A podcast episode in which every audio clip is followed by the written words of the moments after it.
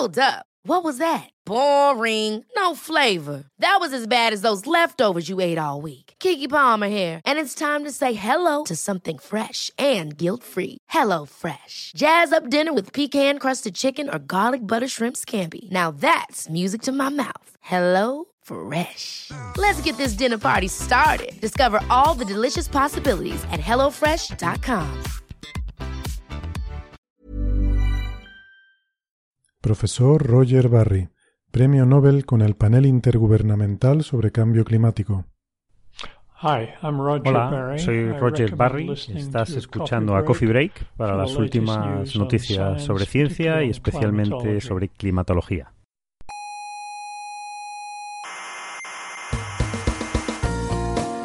Aquí comienza Coffee Break. No me interesa. La tertulia semanal sobre actualidad científica. Me da igual porque yo no creo en la ciencia positiva. Ah. Yo soy más de Iker Jiménez. ¿No le gusta a usted la ciencia positiva? Me repugna. ¿Pero por qué? Porque a mí el empirismo me ha hecho mucho daño. Coffee Break, el único programa que hace gala de su empirismo. A mí el empirismo me ha hecho mucho daño. Duela a quien duela.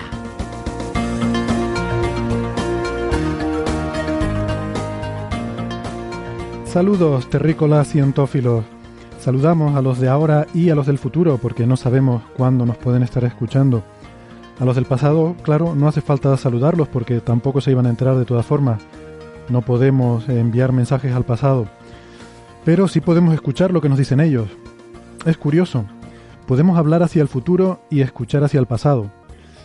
Que digo yo que igual es por eso que no nos entendemos unos a otros a veces cuando hablamos que mm, no lo sé, es posible que unos estén más en el futuro y otros más en el pasado, vaya usted a saber. En cualquier caso, estén donde estén y en el tiempo que estén, sean todas bienvenidas a la sala Omega del Instituto de Astrofísica de Canarias.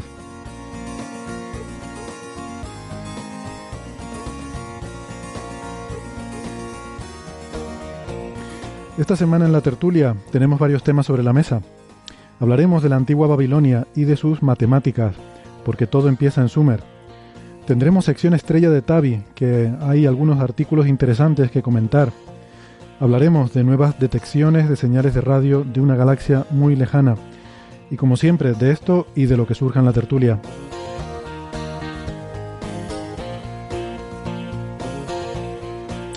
Les quiero pedir disculpas porque últimamente no damos abasto a responder todo. Estamos recibiendo muchos audios y muchas preguntas y eso nos gusta, nos da vidilla. Les prometo que lo escuchamos y lo leemos todo, pero estamos un poco desbordados y por eso no estamos eh, respondiendo a todo lo que nos llega. Ya saben que este programa no es nuestra actividad principal, normalmente nos dedicamos a otras cosas y esto lo hacemos un poco como cosa de ratos libres, porque nos gusta y lo pasamos bien y nos encanta saber de ustedes. Así que espero que nos perdonen ser a veces un poco antipáticos y que nos sigan enviando sus mensajes, que de verdad que los leemos. Nos los pueden hacer llegar en redes sociales o en la dirección de correo oyentes arroba.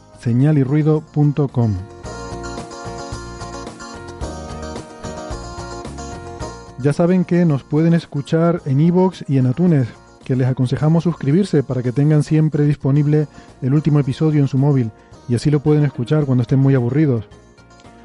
Cualquier duda que tengan sobre cómo suscribirse o contactarnos, pueden consultar toda la información en nuestra página web señalirruido.com. Con la ñ, señal y ruido todo junto, señalirruido.com. Estamos en varias emisoras de radio. En Canarias, en Icoden Daute Radio, Radio El Día, Radio ECA y Ondas Yaiza. En Madrid, en Onda Pedriza, en la Sierra. En Aragón estamos en Radio Ebro y en Argentina nos pueden seguir también en la FM 99.9 de Mar del Plata. Todos los horarios y las frecuencias de estas emisoras los pueden encontrar en nuestra página web. Bueno, y aquí conmigo para hablar de estos temas tan interesantes, eh, hoy aquí en el Instituto de Astrofísica tengo a Héctor Vives, mi tocayo. Hola Héctor. Muy buenas. Arroba Dark Sapiens en Internet, eh, investigador del Instituto de Astrofísica de Canarias. Y también tenemos por videoconferencia a Alberto Aparici, arroba Ciencia Brújula, que es eh, eh, divulgador en el Instituto de Física Corpuscular de Valencia y eh, hace el programa La Brújula de la Ciencia en Onda Cero. Hola, ¿qué tal Alberto? Hola, hola, muy buenas tardes. Aquí vamos a hablar del pasado y del futuro, a lo mejor. y un poquito del presente, a lo mejor. Pero poquito, que el presente nos interesa menos. Y además es más breve. Es muy breve, es efímero el presente. Algún día hablaremos de eso, cuánto dura el presente. Es un tema que a mí siempre me ha preocupado mucho, pero bueno. Eh, quiero saludar también a Francis Villatoro, que eh, nos atiende desde su despacho en la Universidad de Málaga, donde es profesor e investigador. Hola, Francis. ¿Qué tal, Héctor?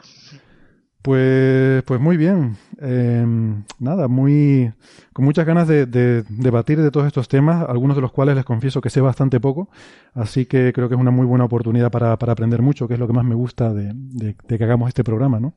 Yo si me permites un pequeño inciso, Héctor, la semana que viene es, eh, Naucas Bilbao. Muy bien. Empieza el, el jueves eh, y durará hasta el domingo. Y yo creo que es un evento muy interesante y conviene que lo anunciemos porque quizás Héctor Vives y, Alberto vayan también. Sí, yo voy a ir. Una charla el viernes por la mañana. Sí, yo, yo, también, yo también voy. De hecho, participo el domingo en, una de las actividades que se hacen asociadas con Estenio, con la plataforma de divulgación multimedia. Estenio, así que ahí estaremos todos. Muy bien. sí, es uno de los grandes eventos, si no puedo decir el más grande evento en lengua española en divulgación científica y yo creo que merece la pena que nuestros oyentes lo sepan y si alguno se atreve o vive cerca de Bilbao, que se acerque, que es completamente gratuito en el Palacio de Euskalduna y se lo pasará en grande eh, escuchando divulgación de los mejores divulgadores de España, sin lugar a dudas. Por supuesto que sí, lo recomendamos encarecidamente. Y más sabiendo que van aquí estos eh, compañeros tan, ilustres. Yo voy solo esta vez de asistente. Ah, vale, Sin nervios de dar charla ni nada. Pero otras veces sí has estado presentando sí, tres años seguidos estuve dando charla, pero los dos últimos años, uno por la tesis y otro porque estaba justamente de estancia aquí en Tenerife, no pude asistir. Vale. Bueno, pero vienes aquí a hacer el coffee break y te lo convalidamos. Sí. Muy bien. Em, más cosas. Pues em, creo que Héctor querías hacer algunos comentarios sobre cosas que dijimos en el episodio de la semana pasada, cuando hablamos de Juego de Tronos y las estaciones y tal, y tú tenías algunas ideas que no, que no surgieron aquí en la tertulia y las querías exponer, ¿verdad? Sí, es que estoy escuchando lo que se dijo en el episodio anterior y en plan era para la qué podría causar físicamente esos inviernos tan largos que se dan en Westeros. Se llama... Sí, Westeros. Bueno, creo que en todo el planeta. No, pero en castellano, ¿cómo se llama? Ah, sí, lo llama... ¿Cómo se llama? En español. Eh... Westeros, em, vaya, no sé, yo es que lo veo en inglés. Entonces, claro, yo lo veo en inglés. No lo sé. No sé si era... poniente. poniente, poniente. Poniente. Acabo de acordar. Bueno, Poniente es uno de los continentes nada más. Bueno, en, el mundo, en el mundo de Juego de Tronos... No, pero Westeros es el continente. Claro, pero es que hay otro. Sí, en, En, claro. Entonces, estos inviernos tan largos se propusieron en el capítulo pasado de Coffee Break que si la órbita del planeta era muy elíptica. Pero no solo largos, sino irregulares, ¿no? O sea, por son irregulares. la duda era, un oyente nos había preguntado si una órbita muy elíptica podía ser la razón de que hubiera estos inviernos caóticos, muy largos, que duraban muchos años, e irregulares, ¿no? Que esa era la gracia del asunto. Mm. Y estuvimos, bueno, una órbita elíptica te daría un, patrón regular de invierno. Cada año, además. Claro, y estuvimos especulando sobre qué otras cosas podía haber, aparte de la imaginación calenturienta de un autor. Pero mm. bueno, por darle un poco de, sustento físico, ¿no? Y se propusieron varias hipótesis mm. y tú tenías algunas ideas nuevas. Sí, yo estaba pensando que no se había comentado nada de, por ejemplo, los factores que dan lugar a las eras glaciales aquí en la Tierra. Es una cosa que se llama los ciclos de Milankovitch, y que se deben a un montón de cosas a la vez. Por ejemplo, eh, la órbita de la Tierra, claro, todos sabemos que es elíptica, eh, no es circular, aunque tiene una elipticidad muy baja. Sin embargo, ahora mismo el punto más cercano de la Tierra al Sol es cuando el hemisferio norte es invierno. Y cuando está más lejos la Tierra del Sol es cuando el hemisferio norte es verano. Esto hace un poco de amortiguamiento, porque el hemisferio norte tiene mucha más tierra, mucha más superficie emergida que el hemisferio sur, en el hemisferio sur las estaciones están más amortiguadas por la cantidad de océano que hay. Entonces el que influye más en el clima es el norte. Entonces si tenemos el invierno en el hemisferio norte, pero cuando está la Tierra más cerca del Sol, es como que se, se amortigua ligeramente el efecto. Luego está el... De todas formas, es muy curioso. Hay una asimetría eh, bueno, igual nos estamos desviando un poco, perdón, pero solo por decirlo rápidamente, me parece muy curioso este tema. Creo que hay una simetría de temperatura, en, la relación temperatura-latitud, eh, muy marcada en la Tierra, que no nos damos cuenta, ¿no? O sea, el hemisferio sur es más frío que el hemisferio norte globalmente. O sea, la Antártida llega mucho más alto a latitudes más bajas de lo que llega el, Polo Norte, ¿no? Por ejemplo. Sí, eso se debe a la forma de la distribución de los continentes. Porque en la Antártida puede el océano darle la vuelta por completo. Entonces como que se aísla del resto del planeta. O sea, en- el Fiero Norte tenemos el América separando el Atlántico del Pacífico. Entonces las corrientes tienen que ir hacia latitudes muy altas y luego volver al Ecuador. Mm. Entonces se redistribuye la temperatura mucho más en el hemisferio norte que en el sur. Y para, para que veáis lo complicadas que son todas estas cosas, hay un detalle más que, que tengo yo en la cabeza. Estuve leyendo un día sobre la pequeña edad del hielo, que es este, esta etapa de unos cuantos eh, pues, décadas, cientos de años, en el que se supone que hizo más frío en Europa y todo esto, y cuáles eran las verdaderas evidencias de si hacía más frío o no. Y la verdad es que está súper exagerado. Sí, fue muy sentido- local, ¿no? eh, en, el, en el sentido de que eh, es verdad que hizo más frío, es verdad que se congeló el Támesis en un cierto número de ocasiones, me parece que en 150 años se congeló 11 veces o algo por el estilo, pero el dato interesante es que las estadísticas del hemisferio norte sí indican que las temperaturas medias eran más bajas y sin embargo las del hemisferio sur son contradictorias. Mm. No se sabe si en el hemisferio sur realmente hizo más frío durante la pequeña edad del hielo. Así que igual estamos llamando pequeña edad del hielo algo que fue solo de Norteamérica y Europa. ¿no? Es Claro. cosa curiosa. Sí, pero que Y- podría tener que ver con esto que está mencionando Héctor, ¿no? Que al haber esta asimetría en distribución de masa de tierra y de agua puede dar lugar a comportamientos diferentes en el Mm. hemisferio norte y sur, ¿no? Que Que no sabemos si en Westeros hay otros, o sea, en el mundo del Juego de Tronos, a lo mejor hay otros continentes que a veces se abre o cierra un- una conexión entre varios océanos que hace que se redistribuyan las corrientes. Mm. Eso podría influir también en el clima muchísimo, además. Bueno, y, una, y una que no hemos tenido en cuenta, eh, que acaba de mencionar Alberto, la pequeña edad de hielo, y Mm. se especula cierta conexión con el ciclo solar por el Exacto. mínimo de Maunder, ¿no? Bueno, vaya usted a saber si la estrella de Juego de Tronos es una estrella activa y algún cambio eh, prolongado en el ciclo de actividad de esa estrella puede dar lugar a cambios en, en el clima de la- del planeta.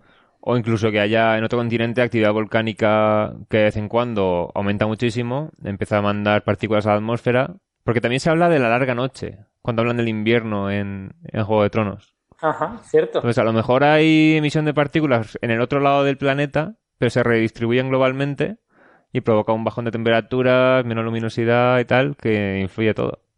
De, de repente siento la necesidad de mandar dos o tres sondas atmosféricas a Westeros. o sea, quiero decir, tenemos que resolver estas hipótesis de alguna manera. Y hay otra, o sea, por ejemplo, imagínate que el sistema solar de vez en cuando atraviesa nubes de polvo interestelar. Entonces tienes Podría influir en el clima, sí. Se cree que a lo mejor en la Tierra en el pasado los eventos estos de Tierra bola de nieve, Ajá. Que vamos, prácticamente se congeló todo el planeta menos algo de los océanos en el Ecuador y tal.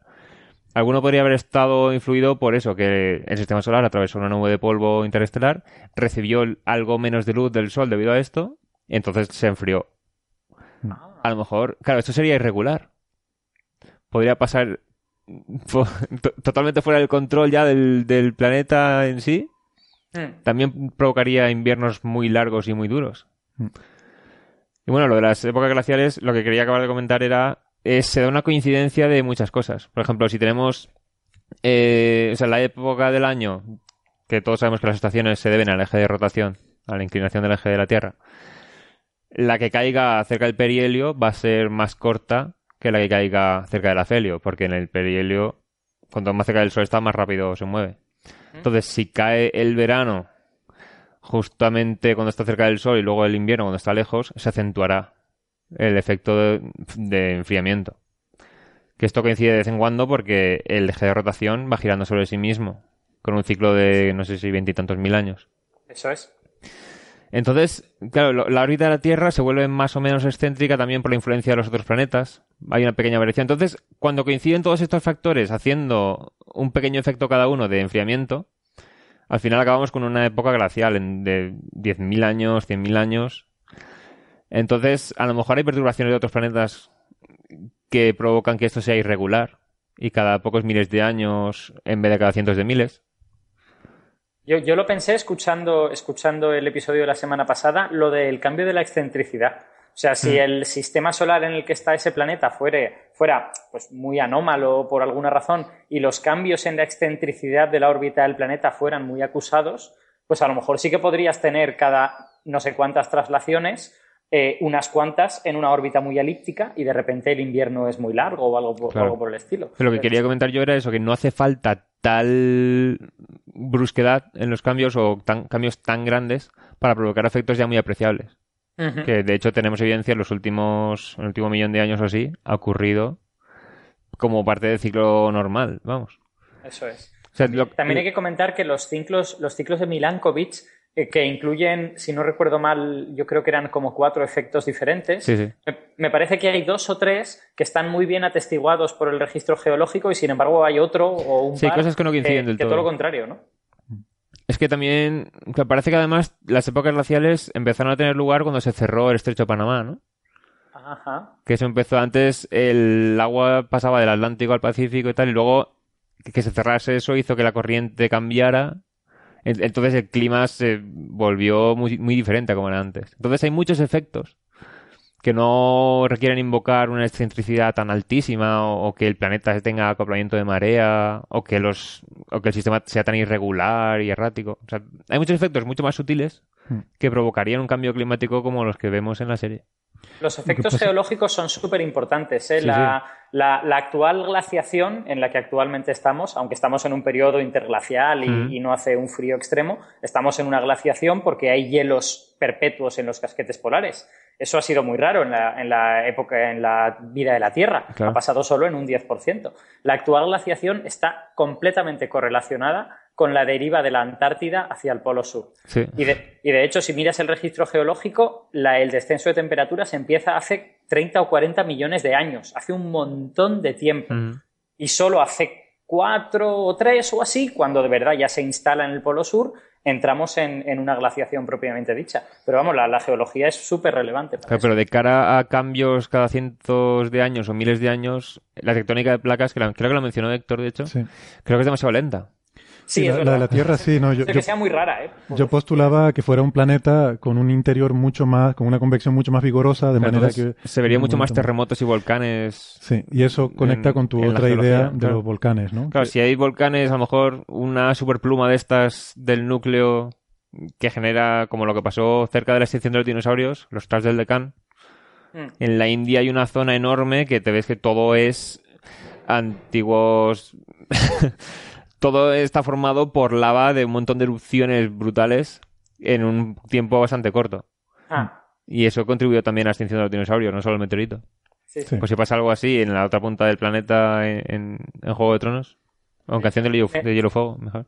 Necesito señalar que eres de las pocas personas que pronuncia bien la palabra trap y que no le llama trampa. Las, las, la- las traps de, de deca, ¿no? Porque es una palabra sueca que significa escalera, no, no, Ah, es, mira, una claro. palabra in- no es una palabra inglesa que significa trampa. Ah, vale, vale. No sabía. Pues sí, no, lo que pasa es que, mm, claro, eh, o sea, yo estaba centrado en buscar explicaciones que fueran en las escalas temporales mm, comparables, ¿no? Efectivamente, lo de la tectónica es cierto que queda un poco fuera, salvo que invoques que es un planeta muy raro. Me gusta más lo del vulcanismo, porque tiene esas escalas de, de años. eh, Eso se y- me ha ocurrido hoy a todo esto. Eh, lo de los, los ciclos de, mm, de Milankovitch. Milankovitch, le veo eso, ¿no? Que por lo menos en la Tierra son a escalas muy largas. Claro, Claro. siempre se podría pensar que este planeta pues tiene una nutación y una precesión. Puede ser cualquier cosa. O sea, en la Sí, Tierra son eso 20.000 dependería- años, pero puede ser, pueden ser 20 años, pueden ser 200.000. Eso no hay... Eso depende de la configuración del sistema solar de Mm. ese planeta concreto. Y de su historia, También. de los impactos que haya tenido, Mm. de todo eso, ¿no? Claro, ¿qué pasaría si fuese uno de los planetas de Trappist-1, ¿no? Que están tan cerquita Bueno, unos de claro. otros que deben de estar influyéndose de manera muy, Sí. muy potente, ¿no? Lo que pasa es que están todos ya con el acoplamiento de marea y no... Ya, eso es verdad. La cuestión es, yo lo de la larga noche siempre lo había interpretado como que, claro, en invierno las noches son más largas. Y, Claro. y de hecho incluso decía aquello, ¿no? De, pero ¿por qué no están midiendo la longitud del día para ver si se acerca el invierno o no? Pero es que yo diría que hay dos familias de hipótesis. Aquellas que implican que el día se acorta en el invierno, que son las hipótesis astronómicas, ¿no? Que tienen que ver con cuestiones astronómicas. Y luego hay otra serie de hipótesis que son aquellas en las que la duración del día no cambia. Por ejemplo, la de los, la de los volcanes, Claro. no implicaría que los días se fueran acortando. La de los volca la de la nube interestelar eh, no implicaría tampoco que se fueran acortando los días, simplemente tienes menos radiación, ¿no? O sea, entonces la luz se atenuaría. No sabemos si con noche se refieren a hay menos sol, pero sí que está. O es noche, noche, Noche, noche. estrictamente. No sabemos. Habría que saber si los días se acortaban, ¿no? Habrá que ver la temporada que viene. Podemos quizás podemos tomar el hecho de que a mí me sorprendía de que no haya sacerdotes ahí devanándose los, los- Claro. quemándose los ojos, viendo cuánto duraba el día, podemos interpretarlo como un bueno, un signo de que realmente los días no se acortaban. Y entonces pues eso nos haría inclinarnos por una de estas otras hipótesis, ¿no? Hmm. No, al final vamos a acabar resolviéndolo. Yo, yo insisto en que, hemos, en que hemos aquí hecho recopilación de una serie de hipótesis que son muy falsables en el sentido de Sí. Popper. ¿eh? O sea, tú, tú pones unas cuantas estaciones meteorológicas en ese mundo y realmente decides. ¿eh? sí, sí, sí. Claro. Vamos a acabar resolviendo un problema inexistente. Eh, O ver si logramos que nos contraten como asesores científicos para dar cosas plausibles. También. ahí, ahí lo dejamos para todos nuestros oyentes que trabajan para HBO, que sepan que nos ofrecemos para asesorar la serie. Por cierto, en, en la serie española, pues estoy viendo por internet, eh, Westeros lo traducen por Poniente. Poniente, sí, sí. Sí, sí.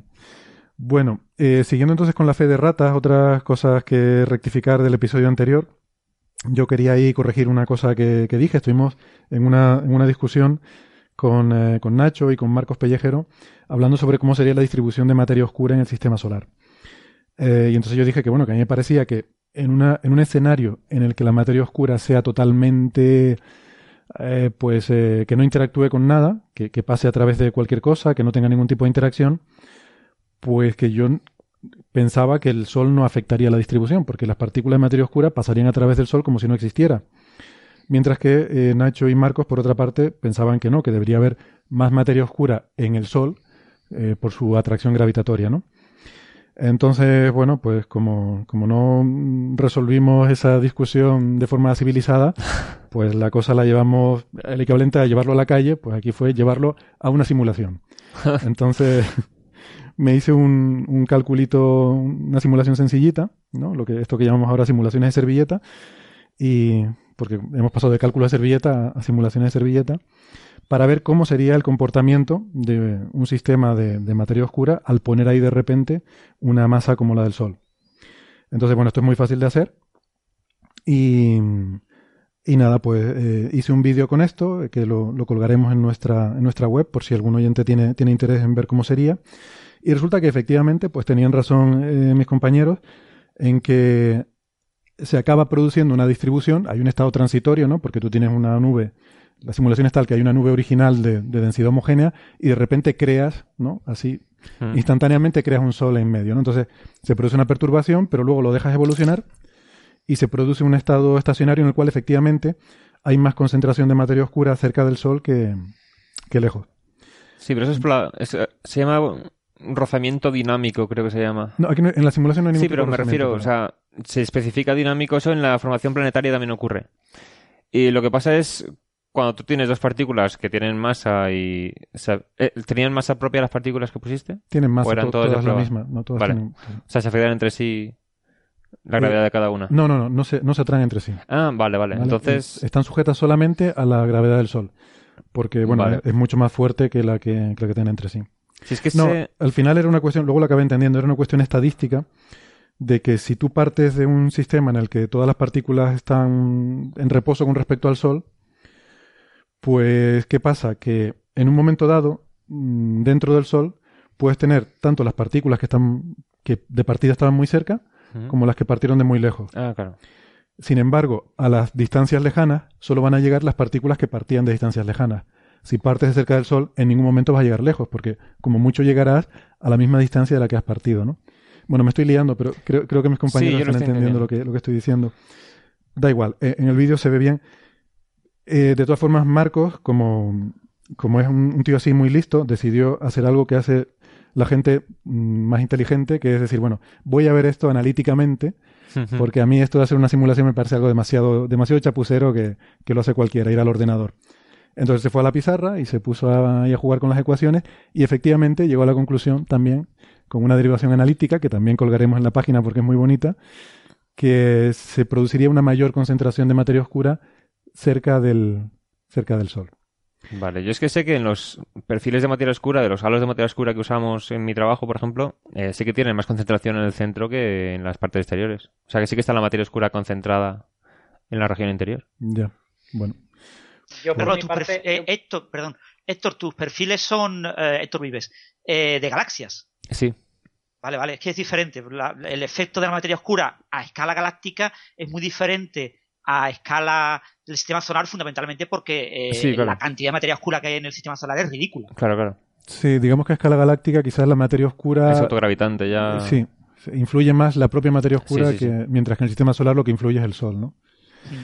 Bueno, Yo os y- puedo decir que tengo compañeros en el, en el instituto, en el IFIC, que trabajan en telescopios de neutrinos y que algunas de las búsquedas que hacen son neutrinos de energías inusuales provenientes del Sol que pudiesen ser el resultado de interacciones de materia oscura, por ejemplo, de aniquilaciones y tal.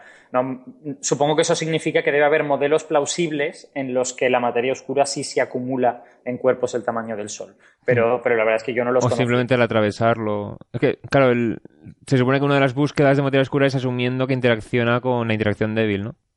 Ya, eso también es verdad. Pues Entonces, si será- hay más materia, hay más probabilidad de que interaccione de alguna manera, ¿no? Sí, el sol, usando el sol como detector, ¿no? claro. Y, y lo, lo que Sí, pasa y es que esto... después recordar también que un candidato muy firme a materia oscura son los acciones. Los Mm. acciones son partículas que interaccionan con el fotón. Ah. Y donde más fotones hay en todo el sistema solar es en el Sol. Luego donde eh, los fotones producen acciones y las acciones interaccionan con los fotones de manera preferente en el Sol. Mm. Eh, hay- hay un matiz sobre todo esto de la simulación que es interesante, que es que todo esto que he dicho es si, si partes de una situación en la que todo está en reposo, pero claro, el Sol en realidad se está moviendo en la galaxia.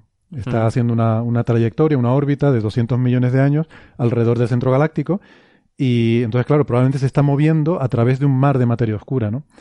Entonces, cuando incorporas eso en la simulación pasa una cosa curiosa, que, bueno, que también lo adelantamos porque ya hay gente, hace unos meses salió un paper sobre esto, que es que cuando tú tienes un cuerpo masivo moviéndose a través de materia oscura, queda detrás una, una estela, ¿eh? como, un, como un barco que surca el mar, deja detrás una estela que es donde hay más concentración de, de materia oscura. Entonces, dependiendo de cuál sea el, digamos, la relación entre los diferentes parámetros, ¿no? De, de- entre la velocidad, eh, la, la aceleración de la gravedad, etcétera, pues la máxima concentración puede estar, mm, puede desplazarse eh, hacia atrás Mm. en la dirección de movimiento del Sol e incluso estar por fuera, ¿no? Como una, una estela por detrás de, por detrás del Sol en este caso. Eso es curioso. Y esperamos que, insisto, no es algo que hayamos inventado ahora, ¿no? Eh, salió un Sí. paper hace poco con eso. Y de hecho es- proponía que el sitio bueno para buscar materia oscura sería detrás de la Tierra. Eh, Sí. pero- Aunque yo estoy pensando, o sea, esto asume que la materia oscura se mueve toda de forma, o al menos en la parte local, cerca del sistema solar, toda en la misma dirección. Aunque en realidad, o sea, se supone que la materia oscura está, cada partícula tiene su órbita concreta y la distribución sería aleatoria, ¿no? Tanto Sí. direcciones como distribución. sí. Entonces a lo mejor... O sea, la, la idea fundamental es que no sabemos la masa de la partícula de materia oscura, Claro. dependiendo de su masa, su velocidad en el halo galáctico será muy diferente, ¿no? Hmm. Eh, el Sol se mueve a una cierta velocidad, no sé si eran 220 kilómetros por segundo, algo así, eh, sí. alrededor del centro galáctico. Entonces, si las partículas de materia oscura tienen mucha masa, se mueven más lentamente, entonces el Sol atraviesa más rápido ese, eh, esa distribución de materia oscura. La materia- las diferentes partículas de materia oscura se moverán en diferentes direcciones, Mm. algunas a favor del Sol, otras en contra, otras transversalmente. Pero si la materia oscura está formada por partículas de baja masa que se mueven muy rápido, pues prácticamente el movimiento del Sol no la afectará. Claro. Porque el Sol se mueve muy lentamente comparado con el cruce, como cuando te atraviesan los neutrinos. Sí, claro. Pero Pues todo sí. depende de qué masa tenga la Mm. partícula de materia oscura, que no lo sabemos. Sabemos es la densidad promedia a escala galáctica. Y a partir de ahí podemos estimar la densidad esperada en el sistema solar. Claro. Vale, pues esto era lo de la materia oscura. Y por último, me gustaría también hacer otra rectificación sobre el programa de la semana pasada, que, que además me, me duele mucho haberme equivocado en esto, porque cualquier fan de, de Tolkien me va, me va a matar.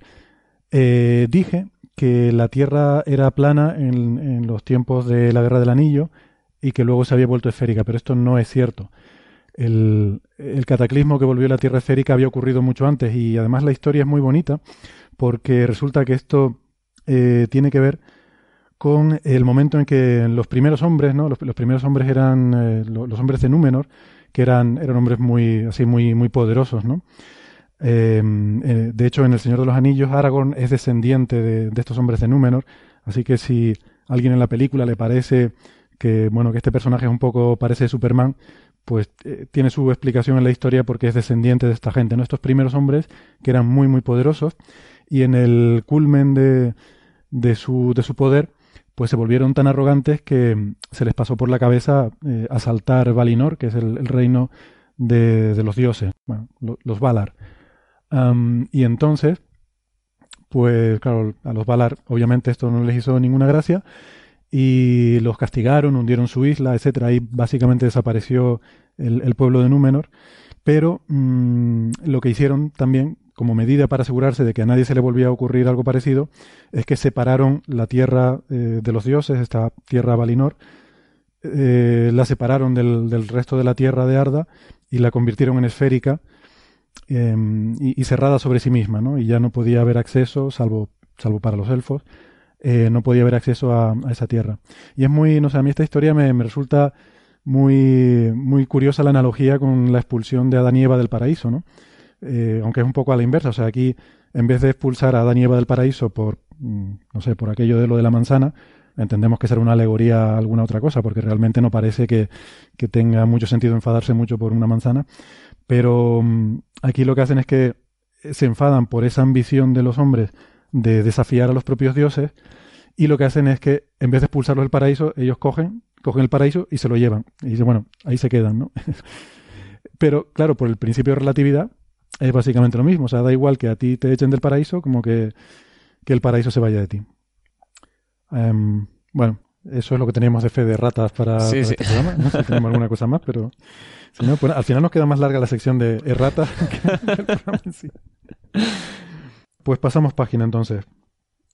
Estos días eh, en la prensa, no sé si han estado viendo prensa estos días, pero hay muchísimo ruido sobre una, una tablilla babilonia muy, muy chula que parece ser que podría contener una tabla trigonométrica bastante interesante, ¿no?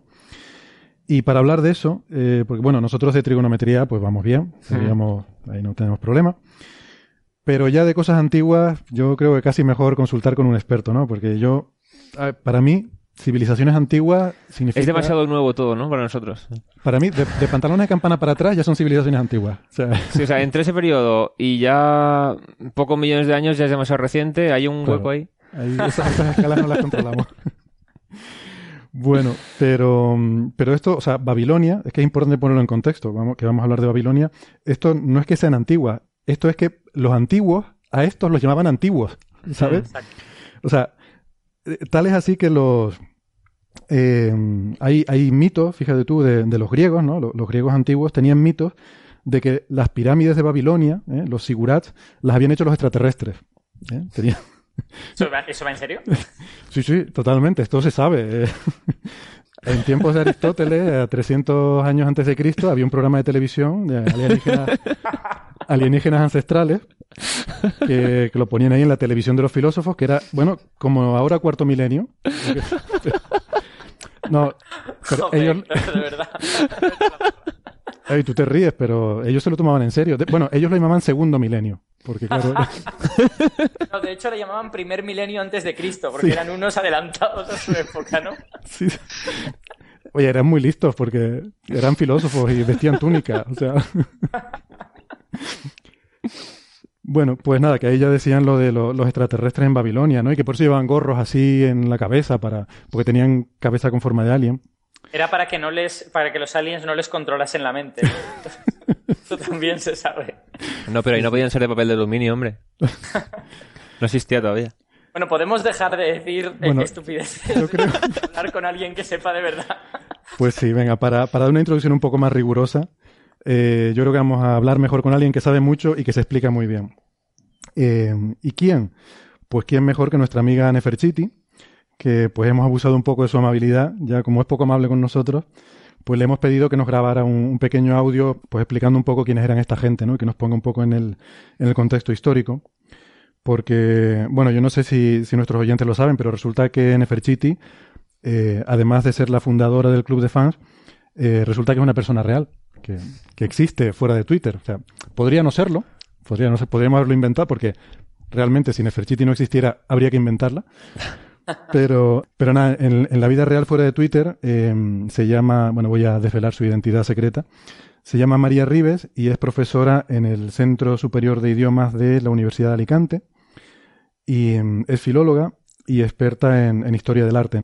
Y sus temas favoritos, pues justamente son Egipto y, y Sumeria, ¿no?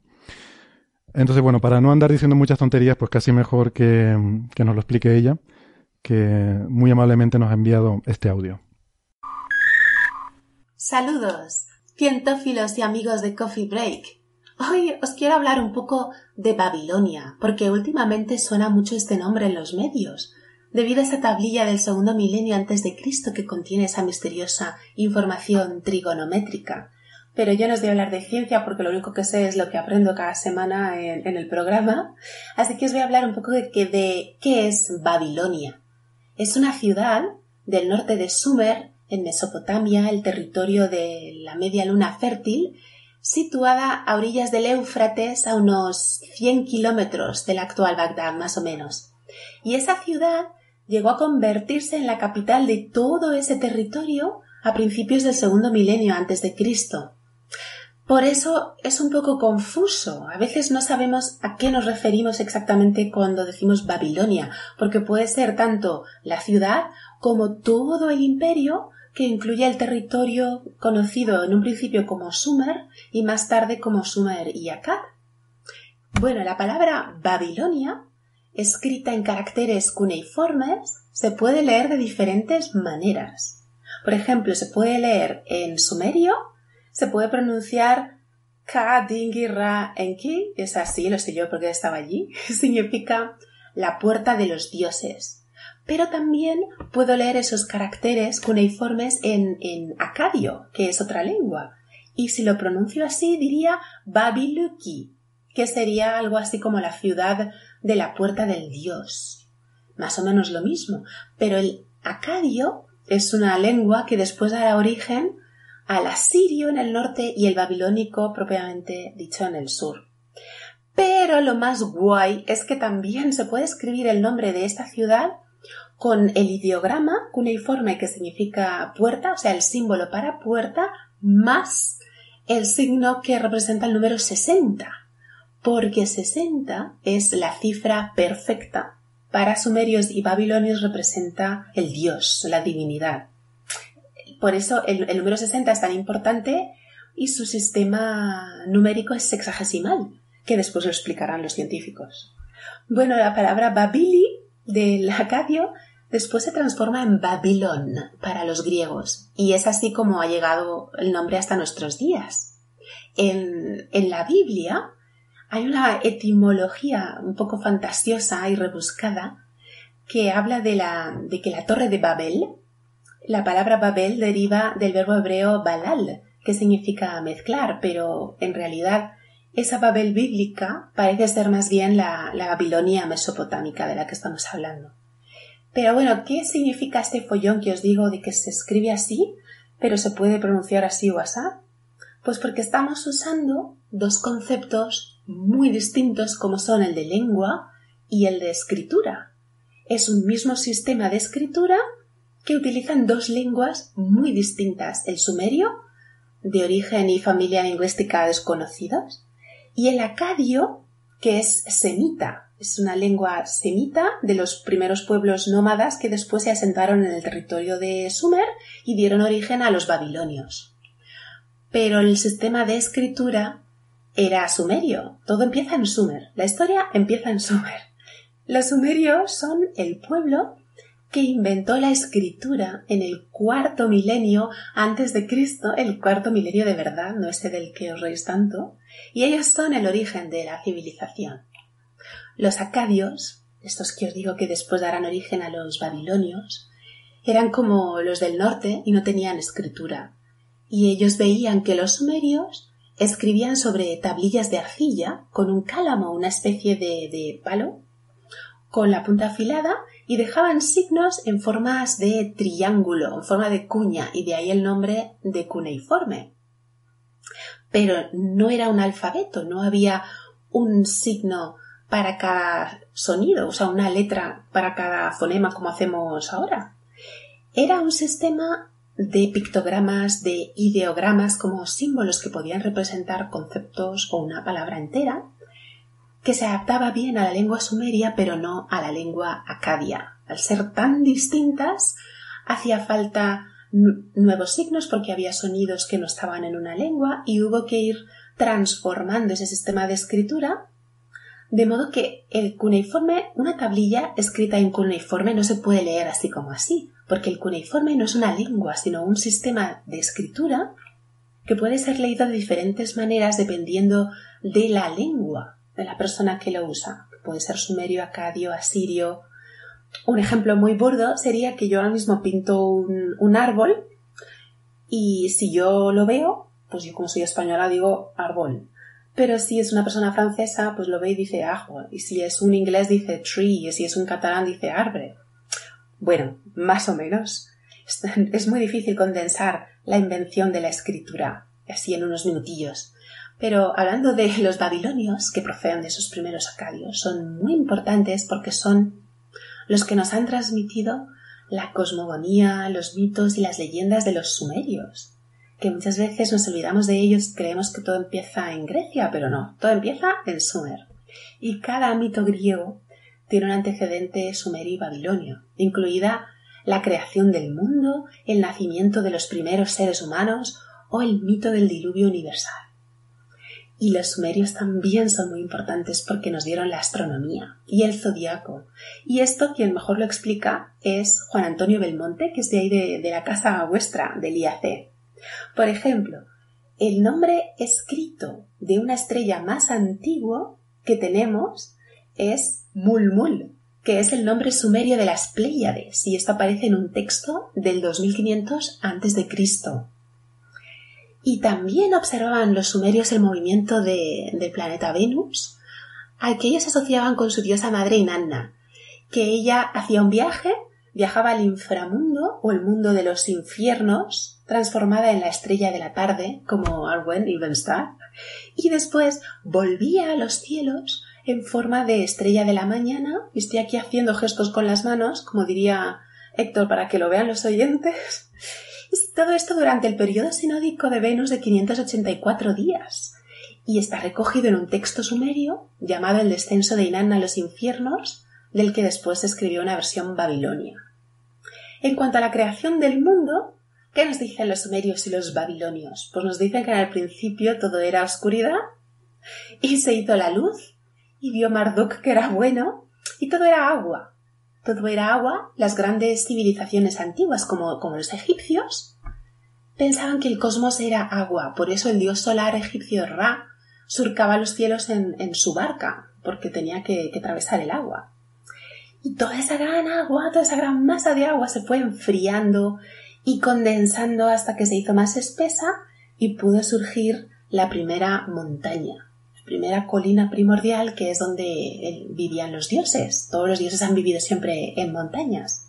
Y por eso los sumerios y los babilonios tenían que construir templos muy altos para poder llegar hasta sus dioses, que es lo que hoy llamamos eh, o esas pirámides escalonadas la, más famosa es el, el figura de Temenanki, que es lo que se asocia, se quiere relacionar con la Torre de Babel. Pero bueno, volviendo a los templos, los, sumerios, eh, los templos sumerios y babilonios tenían los ángulos orientados hacia los puntos cardinales. Todo estaba dividido en cuatro, el mundo estaba dividido en cuatro regiones y las plantas de los templos eran cuadradas y siempre buscando la orientación de los ángulos y no de las fachadas. Y hablando de ángulos, ya llegamos a lo que yo creo que os interesa más, que son las matemáticas. Los babilonios usaban un sistema numérico sexagesimal de base 60, ya decíamos antes que era el número más importante, heredado de los sumerios, que sí que soy muy pesada, pero es que venía de los sumerios. Y este sistema de base 60 todavía sigue presente hoy en día, por ejemplo, en la forma que tenemos de medir el tiempo, Dividimos una hora en 60 minutos y un minuto en 60 segundos y también en la medida de los ángulos. Y ahora es donde viene lo, complicado. Se, se trataba de un sistema de numeración posicional, al estilo del romano. Y había solo dos signos, una especie de, de clavo, alguna una línea vertical que terminaba como si fuera una Y, y se usaba para designar según su posición o bien el 1 o el 60 o el 60 al cuadrado y después había una cuña como un pequeño símbolo de ángulo que designaba el 10 o lo que tocara según su posición. Y como esto yo ya me pierdo, tengo un libro que se llama Historia de la Matemática de Carl Boyer que después, si queréis, os envío la, la referencia y aquí explica muy bien cómo se colocaban esos símbolos para poder expresar el sistema de numeración tan complejo, que además también usaban fracciones sexagesimales. Bueno, cuando estudiábamos esto de jóvenes, se nos enseñaba que había cuatro tablillas matemáticas muy importantes del segundo milenio antes de Cristo, pero la verdad es que los de letras nunca le hacíamos mucho caso a esto. Las, las dos más famosas son la de Yale y la de tan actualidad ahora, la Plimpton 322, que viene de Larsa, una antigua ciudad a orillas del Éufrates que estaba al sur de Bagdad. y se llama la tablilla Plimpton porque la compró un editor un- y escritor de principios de siglo que se llamaba George Arthur Plimpton de Massachusetts. Y suena a coña, pero es que era de Massachusetts. Y él la donó junto con otros objetos de valor a la Universidad de Columbia, poco antes de su muerte, que murió en el 36, si no me equivoco. Y se llama 322 porque este es su número de catálogo en la colección G.A. Plimpton de la Universidad de Columbia. Y esta tablilla es tan importante y tan misteriosa porque es distinta de las demás. Hay otras tablillas que a veces se llaman escolares, con ejercicios de no solo de matemáticas, también de gramática. Y por regla general exponen unos problemas y después están las soluciones, como, como hojas de ejercicios con las respuestas detrás. Pero la Plimpton 322 es, es distinta, primero está incompleta, falta una, una parte, y lo que, la parte que se conserva, lo que contiene son series de números, con esa notación sexagesimal babilónica. Tiene cuatro columnas de números distribuidas en 15 filas horizontales. En la, la última de la derecha están los dígitos del 1 al 15 y, y ya esto lo vais a explicar vosotros porque ya es tema científico. Muchas gracias por escucharme y un abrazo muy, muy, muy, muy fuerte para todos.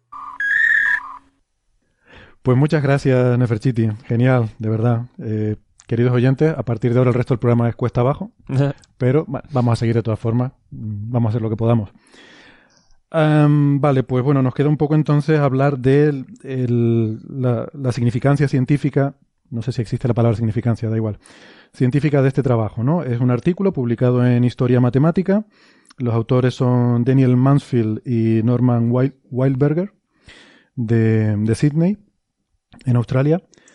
Y yo no sé, Alberto creo que ha estudiado esto con bastante detalle. Eh, dinos lo que opinas, Alberto, porque yo creo que aquí a mí me ha costado encontrar qué es lo que hay realmente nuevo en este artículo. Es súper complicado. El, el paper además es largo, ¿eh? yo me lo he leído, pero no todo, porque es que el paper tiene incluso una descripción de algoritmos babilonios para hacer ciertas operaciones matemáticas y eso no lo he leído en detalle. Eh, es complicado por lo siguiente. El, el paper es interesante, en mi opinión, presenta una serie de conclusiones que están bien, pero están muy embarulladas porque los autores quieren defender una serie de cosas que yo creo que son difíciles de defender. Entonces, para, para explicar por qué pasa esto, vamos a explicar realmente qué es lo que estudia el paper. Mm. El, el paper estudia esta tablilla, esta Plimpton eh, 322, y esto es una tablilla de barro que en la actualidad conservamos incompleta, sabemos que está rota, y en esa tablilla lo que vemos es cuatro columnas, la de más a la izquierda es mucho más larga, luego hay dos columnas más pequeñitas y hay una columna a la derecha que es la más estrecha y esa columna a la derecha es simplemente numeración. Están los números 1, 2, 3, 4, 5 hasta el número 15. Y entonces está dividida en cuatro columnas y en 15 líneas. Y en cada línea lo que uno ve es números.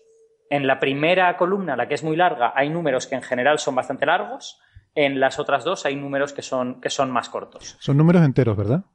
Eh, no, no son números enteros. El de la primera columna son números eh, con decimales, digamos, pero con decimales escritos en el sistema babilonio, que es el sistema sexagesimal. Y eso te iba a decir, en, en base 60. O sea, Eso es. Nosotros contamos en base 10, quiere decir que cuando llegamos a. cont- cont- Contamos hasta 9 y al llegar a 10 ya pasamos a una cifra más, ponemos el 1 y el 0, ¿no? Ellos tienen números hasta 59 y luego ya al llegar al siguiente ya es cuando ponen un, un dígito más, ¿no? Eso es, un número, un número babilonio sería, eh, por ejemplo, 59-45. ¿Eso qué significaría? Pues que es el 45 más 59 veces 60. Sí. Por lo tanto, un número súper grande. Y cuando quieres hacer números decimales, es lo contrario. Nosotros escribimos 1,1 y eso significa 1 y 1 partido por 10, que es el 0,1. Pues ellos cuando escriben 1, eh, 37, lo que quieren decir es 1 más 37 partido por 60, Mm. Que, es, que es su base. Mm. Y así es como hay que interpretar los, los numeritos de la tablilla. Claro, el problema es que ellos no tienen eh, un símbolo para la coma decimal. Entonces, tú tienes que mirar una sucesión de numeritos ahí y averiguar si estos son números enteros o son números decimales, dónde está la coma decimal en medio de todo esto.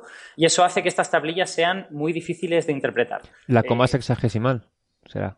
eh, eh, es todo sexagesimal. No, pero me refiero a que coma decimal no sería. Claro. La coma sexagesimal, totalmente de acuerdo. cierto, cierto. Es que, es que tengo, tengo ya la cabeza eh, Sí, sí, de- deformada. ¿no? por, por la educación. Si me permitís un pequeño comentario, eh, ¿por qué 60? No sé si lo sabéis. Yo sí. Yo, No sé, yo no no lo sé. sé, yo no cuéntalo, cuéntalo tú. Pues, a ver, si os miráis las manos, veréis que tenemos eh, tres falanges en cada dedo.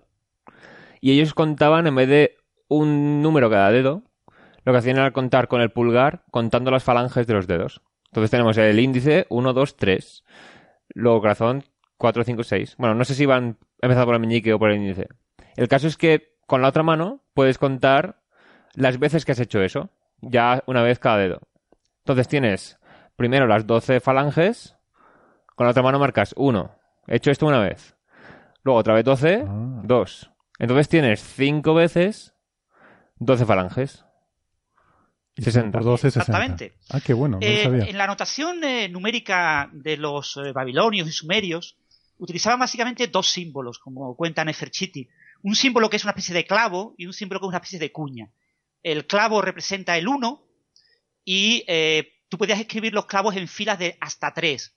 Si quieres poner, por ejemplo, el número 9, pones tres clavitos, abajo tres clavitos y abajo tres clavitos. Si quieres poner el número 5, arriba tres clavitos y abajo dos clavitos. Y Mm. para poner el 10 ponías una cuña, si quieres poner el 20 pones dos cuñas y así unas combinaciones hasta cinco cuñas. El problema que tiene la numeración eh, babilonia es que no tenían el cero. Mm. El cero en medio de un número se representaba con un espacio vacío, un pequeño hueco. Y a veces no quedaba claro si el hueco representaba un único cero o dos ceros o más ceros. Y no tenían el cero a la izquierda o a la derecha. Con lo que, si, por ejemplo, si tú pones un palito, ese palito significa 1 o significa 60 o significa 1 partido 60. Mm. Y el significado dependía del contexto. Dependiendo de dónde estuviera puesto, el que leía era el que interpretaba qué tipo de número estaba leyendo. Entonces, en la columna, en, la, en esta tablilla Plinton 322, la primera columna la interpretamos nosotros como números con decimales. Hmm. Y el resto de las columnas como números enteros. Es una interpretación nuestra que suponemos que hoy en día es la establecida por los expertos y se supone que así también lo interpretaban los babilonios que lo escribieron. Pero es, es sorprendente, ¿no? Eh, teniendo métodos tan ingeniosos como los que vamos a contar ahora, sin embargo, tenían un sistema de representación de los números que no era del todo óptimo, ¿no? O sea, bastaría con que hubiesen inventado un simbolito para esos espacios vacíos, ¿no? Y que no dejaran un espacio vacío y ya está. Pero fíjate, no el cero es uno de los inventos más modernos en matemáticas. Mm. Los, los griegos, los romanos no tenían el cero. El cero es una invención hindú de la matemática de ya el primer siglo, del orden del año 600, 700. Mm. Es muy, muy complicado concebir un concepto como el concepto cero. ¿Eso de que la inventaron los árabes eh, fue independiente o la heredaron de los hindúes? Son los hindúes que, hablaban, que escribían en árabe, conquistados Ah. por árabes. Ah, vale, vale. ¿vale? O sea, eh, eh, se escribía, es una anotación árabe, son números arábigos, Sí, pero sí. desarrollados en la India. Ya, ya, ya. Bien, Y bien. luego posiblemente exportados a través de Persia y todo esto. Vale, entonces, Y entonces, exportados por todo el mundo. entonces probablemente no serían hindúes sino musulmanes, ¿no? Porque eh, hindú es la religión. eh, Sí, sí. la- eh, la nacionalidad- No te sé decir, ya esos detalles ya Sí. no lo sé. No, no, Pero bueno. En principio eh, se supone que es indoarábigo, sí, algo así. O sea, exactamente. no sé muy bien el, Bueno, el detalle, ahí pido perdón. No, no, no. Por, otro lado, en la España cristiana eran todos cristianos o cómo? Claro, es que Aquí esto sería un poco delicado. Seguro que decían que eran musulmanes. Otra cosa Venga, es que no. Alberto, cuéntanos A las matemáticas, venga. presentan los números que aparecen en la tablilla. Vale, exacto. La, la tablilla, se- lo que se ha dicho en todas partes, es que es una tablilla eh, de trigonometría. ¿Qué significa una tablilla de trigonometría? Pues nosotros cuando hacemos trigonometría lo que imaginamos es un triángulo rectángulo. Hay que imaginar uno, de estos triángulos que un ángulo es recto, que por lo tanto tiene su hipotenusa y sus dos catetos, ¿vale? Y nosotros, eh, modernamente, nuestra visión moderna de la trigonometría es tratamos de relacionar el ángulo del triángulo, es decir, cuánto sube la, la hipotenusa o si la hipotenusa es, es, muy, es muy, paralela al, al cateto horizontal, e intentamos relacionar ese ángulo con cómo de largos son los dos catetos. En general, si tú tienes una hipotenusa muy eh, paralela al cateto inferior, pues el ángulo es pequeño. Un ángulo de 1 te da que el, el, cateto lejano, el cateto vertical es muy pequeñito y el cateto horizontal es muy, es muy grande. Sin embargo, un ángulo muy grande, cercano a 90, es al revés. El cateto horizontal es muy pequeñito y el cateto vertical es, es muy largo. Esta es, digamos, nuestra manera de interpretar la, la trigonometría.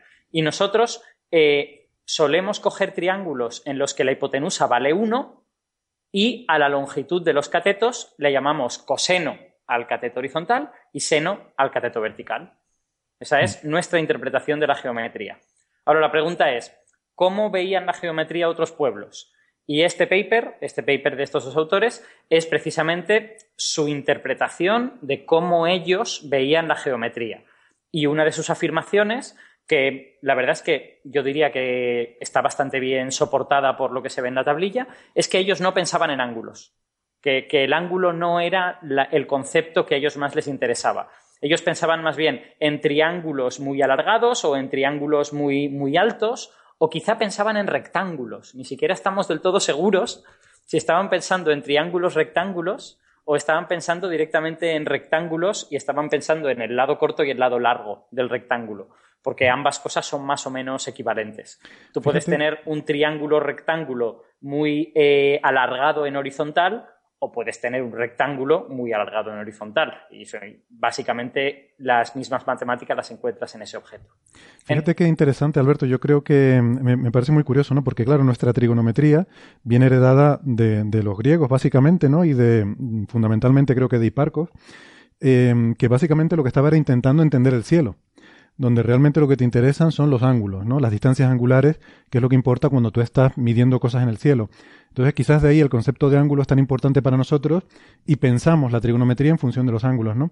Mientras que esta gente, yo creo que su, su, su desarrollo era más pragmático. Ellos estaban construyendo cosas, construían muros, casas, eh, sigurats, y entonces lo que necesitaban saber, o sea, por lo que yo he entendido, O Eh, campos, o incluso sí, tenían que sí, las partir un parcelas. campo en trozos. claro, entonces les interesaban más los rectángulos, los triángulos, ¿no?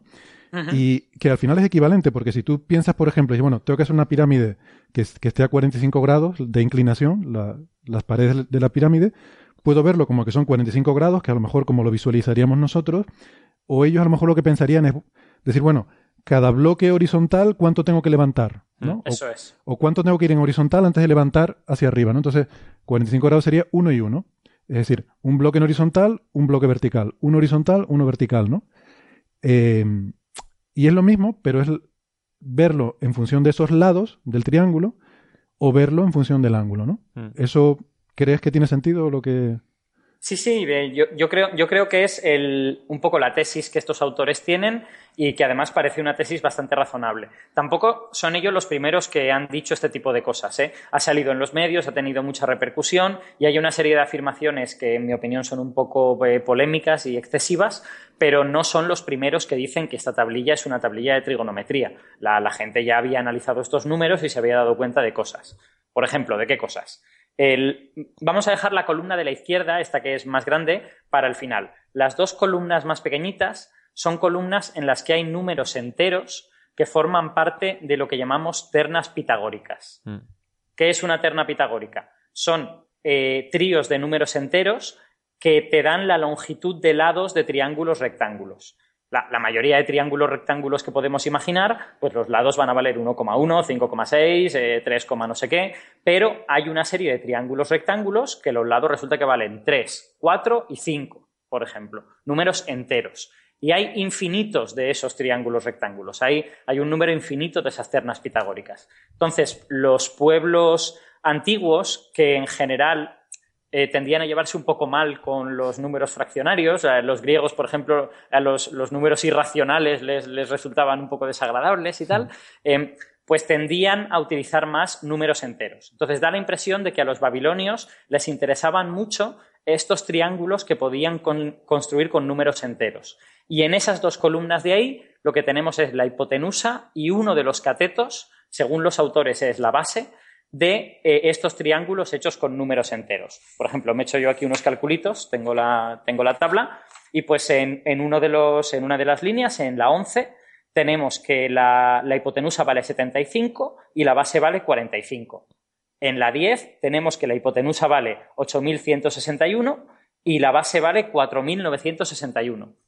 Como sabemos que eso forma parte de un triángulo rectángulo, podemos aplicar el teorema de Pitágoras, que nos dice que hipotenusa al cuadrado es igual a cateto al cuadrado más cateto al cuadrado, y podemos averiguar el lado que nos falta. Es decir, los babilonios con estas dos columnas ya estaban dando toda la información. No necesitaban dar más información para, para hacer esto. Eran en ese sentido económicos, lo cual demuestra que comprendían el teorema de Pitágoras hasta cierto punto. Francis, ¿quieres, quieres comentar algo? Bueno, Alberto, eh, la, la hipótesis actual sobre la tablilla Pinton 322 es que lo que eh, tenemos es un trozo, que la tablilla en realidad tenía más columnas.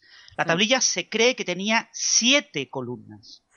Y la tablilla representa, eh, representaba lo que tú dices, una terna pitagóri- pitagórica y una operación. Fijaros, básicamente lo que tenemos es, se supone, un primer número, vamos a llamarle P, un segundo número, vamos a llamarle Q, un tercer número que es 2 por P por Q, que es un cateto. Después tenemos el número ese que tú dices que está a la derecha, que es más complicado, que es P al cuadrado más Q al cuadrado partido 2PQ todo elevado al cuadrado. Y después tenemos el, la otro cateto, que es P al cuadrado menos Q al cuadrado, y la hipotenusa, que es P al cuadrado más Q al cuadrado, y un número ordinal. ¿Vale? Fijaros, tenemos dos números hexadecimales, eh, sexagesimales, Sí. sexagesimales, Te, te traicionó el, números el informático en ti. eh, enteros entre 1 y 60, donde el primero va decreciendo de valor. Después tenemos un cateto, una operación matemática que es elevar al cuadrado una división de dos números. Y después tenemos otro cateto, la hipotenusa y un ordinal. Y tenemos 15 números. Y fijaros lo sorprendente. Están ordenados. Ese número largo que dice Alberto, que hoy en día podemos interpretar como la secante del ángulo formado entre eh, el cateto opuesto y la hipotenusa eh, elevado al cuadrado, es decir, como una secante al cuadrado, ese ángulo, resulta que va decreciendo de valor. Y empieza la primera línea de la tablilla, es la secante al cuadrado de 45 grados. Y la última que vemos en la tablilla es la secante al cuadrado de 31 grados. Se cree que la tablilla continuaba por abajo porque hay 38 números, 38 filas posibles de valores PQ, que no vemos en la tablilla, pues la parte que está rota, eh, que te dan todos esos posibles ángulos que se pueden calcular de esta manera. Fíjate, O sea la que- o sea interpretación... que en realidad estaba, estaban describiendo una serie de triángulos con ángulos diferentes, cada vez decrecientes, ¿no? Estaban como- Exactamente, con ángulos decrecientes aproximadamente de unos 45 grados hasta aproximadamente un grado. Ujú. ¿eh? 38 líneas, lo que pasa es que solo tenemos las 15 primeras, y ordenadas desde el 1 hasta el 15 son las que tenemos. Parece que te faltarían esas otras líneas. ¿no? Y esta interpretación que te estamos contando ahora mismo es de 1941. Exacto. ¿Vale? Es una interpretación de, Bru- de Bruins, ¿eh? que se aparece en el libro que ha mencionado Neferchiti, que ha mencionado el libro de Boyer, de Carl Boyer, que dice ella que lo ha leído, la historia de las matemáticas, que tiene un capítulo de Babilonia, ya aparece en ese libro, que es un libro de 1968. ¿Vale? Es decir, la interpretación como ternas pitagóricas y la interpretación de este número, que básicamente es dividir dos números al cuadrado, ¿eh? Dos números enteros divididos al cuadrado. ¿eh? Eh, la interpretación de esa secante al cuadrado de un cierto ángulo eh, realmente no la tenían los babilonios, en la hipótesis oficial. Es decir, los babilonios no tenían un concepto de ángulo, no tenían un concepto de trigonometría, son conceptos mucho más modernos. Lo que no se sabe para qué servía esta tablilla. Y esa es la discusión de para qué servía. Pero si es una tablilla de números pitagóricos ordenados en ángulos decrecientes.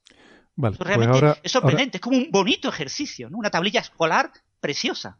esto es lo que era conocido hasta ahora sobre esta tablilla y ahora vamos a debatir un poco más para qué podía servir, qué usos podía tener, qué es lo que aporta este paper y qué ruido mediático ha generado. Em, pero lo debatiremos en nuestro tiempo de internet porque estamos terminando ya nuestro tiempo para la radio, así que vamos a despedirnos ya de los oyentes que nos escuchan por las radios. Y bueno, pues si alguno tiene interés, pues ya saben que pueden eh, escuchar nuestro episodio completo en Internet. Y, y nada, nosotros vamos a hacer una pausita y a la, a la vuelta con los oyentes de Internet seguimos hablando de estos temas. Venga, hasta ahora. Hasta luego. Hasta ahora. Hasta luego.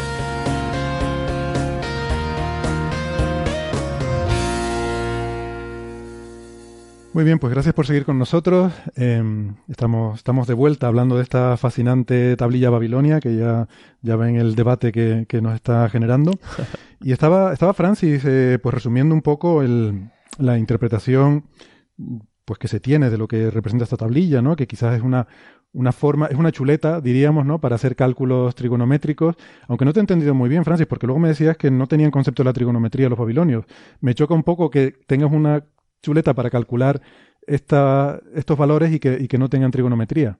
Claro, esa es la, la, gran dificultad con esta tablilla, es que no sabemos para qué la querían, ¿no? O sea, sabemos que los babilonios sabían calcular eh, la solución de una ecuación cuadrática. Un polinomio ax al cuadrado más bx más c, cuando tiene raíces positivas, los babilonios sabían calcularlo. Los babilonios sabían calcular la raíz cuadrada de 2. Y además, como trabajaban en sexagesimal, lo, lo calculan con 12 dígitos mucho más allá de lo que lo calculaban lo, los griegos, por ejemplo. 12 o, dígitos o, sexagesimales, que llegan no, mucho más lejos. Son menos, son menos sexagesimales, ah, ¿vale? Ah, vale, vale, vale, vale. sexagesimales, pero equivalen como a 12 porque la base es 1 partido 60, ¿no? Vale, vale, vale. Es decir, o tienen precisión muy buena. Ellos utilizaban la, el método de bisección. No sé si conocéis el método numérico, el método de la disección. Sí. Si tú coges una función que tenga un valor positivo y un valor negativo, coges el valor intermedio, mm. la mitad entre esos dos valores, en X. Y vas buscando, si sí. f de A es positivo y f de B es negativo, cojo la, el valor intermedio, A más B partido por 2, y miro si es positivo o negativo. Si es positivo, sé que el número que yo busco, la raíz, el corte con cero, está en el lado izquierdo y si es negativo en el lado derecho, ¿no? Pues el método, el método de bisección, lo usaban los babilonios, está documentado, ¿no? Mm. Hay ejercicios en los que aparece. Entonces, esta tablilla es una tablilla muy interesante, es como un ejercicio matemático de ordenar eh, cocientes, ordenar un, un cociente A partido B eh, elevado al cuadrado y, y, parece que es un, una especie de, de, tablilla de ejercicio intencionado, ¿no? Parece que tenía la intención de obligar pues, a los estudiantes, al que fuera, a saber eh, reconocer esos números en orden y saber calcularlos, ¿no? No, y claro, es una posibilidad que señalan los autores de, de, este artículo y tiene sentido que al estar ordenados con ángulos decrecientes, estos triángulos, la tablilla sirviese para calcular cosas en triángulos arbitrarios interpolando. Es decir, mm. yo tengo con estas ternas pitagóricas, que son todo triángulos con lados enteros, no construyo todos los triángulos posibles, pero construyo muchos. Entonces, si tengo uno con un ángulo que está entre medias de dos de los que tengo, pues a lo mejor puedo calcular sus propiedades mediante los numeritos que en esta tabla tengo, haciendo una interpolación. Eso es algo razonable, ¿no? De todas Pero formas. Eso no está documentado, te quiero decir que no sabemos, o sea, sabemos que podían hacer una operación tipo interpolación, ¿no? Porque la interpolación lineal es muy sencillita, es algo que inventó Newton, pero bueno, se, se usó mucha gente antes, ¿no? Uh -huh. eh, pero eh, realmente no sabemos el para qué, ¿no? Y lo que sí Exacto. sabemos es que aparentemente estas 15 filas que tenemos en la tablilla son las primeras 15 filas de las 38 filas que corresponderían a ternas pitagóricas construidas con dos números en sexagesimal, donde uno es mayor que el otro.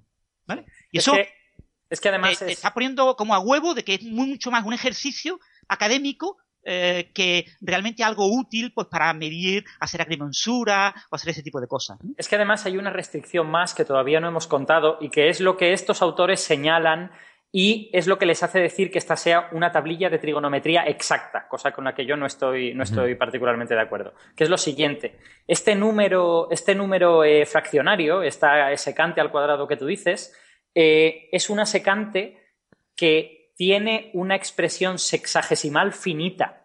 Es decir, es como si es, como el número 0,123 que no necesitas 0,1238947 y luego infinitos números, sino que cortas en el 23 y se acabó. Pues estas secantes al cuadrado de estos triángulos en concreto tienen una expresión sexagesimal finita y está en esa columna larga. En esa columna larga, si tú te lo calculas, te da la secante al cuadrado y es exacta, porque para esos triángulos en concreto, que son ternas pitagóricas, resulta que esto tiene una expresión sexagesimal eh, que, que no necesitas truncar y que por lo tanto la puedes tener con todas las cifras que ha de tener porque son finitas. Eh, esto es lo que lleva a los autores a afirmar que esta es una tablilla exacta, en contraposición con las nuestras, que las hemos de truncar y que por lo tanto son peores. Mm. Esto a mí, a mí me parece una afirmación bastante tonta, pero, pero, pero vamos, es cierto que los babilonios fueron lo suficientemente listos como para no solo encontrar estas ternas pitagóricas, sino encontrar las que les llevaban a tener esta secante que tiene una expresión sexagesimal que no necesita ser truncada. Y eso está muy bien. Eh, pro- probablemente en ese sentido sí pudiese servir como tablilla estándar, porque es muy probable que no haya muchos triángulos eh, con ternas pitagóricas que tengan esta propiedad, no lo sé. Ese es el gran problema. Es decir, aquí estamos viendo causa-efecto, ¿no? Es decir, dice, yo cuando co- construyo una tabla trigonométrica de la secante y pongo el ángulo un grado, dos grados, tres grados, cuatro grados, Hmm. me salen números que obviamente son irracionales. Exacto. No, tienen, no son un cociente. Pero si yo no sé lo que es la secante, si yo no quiero, no sé lo que es un ángulo, si yo no quiero calcular secantes de ángulo, si yo lo único que quiero es describir ese cociente entre un, lado al cuadrado y otro lado al cuadrado, es decir, entre un cateto al cuadrado y la hipotenusa al cuadrado, si yo escribo catetos con números enteros e hipotenusas con números enteros, que forman parte de una terna pitagórica, Ah, todavía no se habían inventado las ternas pitagóricas, pero bueno, eh, Pitágoras todavía no había existido, pero en cualquier caso, si tengo esos dos números enteros y escribo la división de esos dos números enteros al cuadrado, lo que yo he escrito es la división de dos números enteros y la he elevado al cuadrado. Nadie tiene que sorprenderse de que, uy, es que es una secante hiperbólica, que una secante de un ángulo que te- normalmente tendría que ser irracional, pero ¿cómo que va a ser una secante? Tu interpretación es que es una secante. ¿vale? La interpretación moderna, trigonométrica, es que es una secante. ¿Pero qué es eso? Es la división de dos números elevada al cuadrado. Sí, pero que Sí, lo, Y por dar- eso eh, son exactos. Además van a ser racional 3 siempre. partido ¿no? 4 elevado al cuadrado es 9 partido 16. No, no, no, pero podría ser 1 partido por 3. Y 1 partido por 3 es 0,333. Pero eso es racional, me refiero a No, que... no, pero estos números, estos números en representación sexagesimal no son finitos, ¿eh? No son, no tienen números periódicos, o sea, tienen números periódicos. Si tú eh, los dibujas, eh, o sea, quiero decir, es un cociente de números sexagesimales. ¿vale? Sí, O pero sea, lo que, lo que está no, diciendo no es verdad que esté intencionadamente buscado una secante hiperbólica para que tenga una representación finita, sino No. que yo busco todas las combinaciones de un número P y un número Q con el número P mayor que el Q y con P entre 1 y 60, que me den una terna pitagórica con una fórmula cuadrática muy sencillita, una fórmula cuadrática que saben los chavales que estudian EGB, y calculo esas divisiones. A ver, perdón un momentito, pues yo creo que esta discusión... y Yo creo, eso yo es creo lo que... que... decía Bruins en 1941, ¿vale? O sea que yo no me estoy inventando nada. ¿vale? Está documentado en todos los libros. Es decir, hablar de trigonometría en una fórmula que es dividir dos números y el valor al cuadrado es una interpretación moderna. Es como cuando yo digo la evolución es debida a un diseñador inteligente.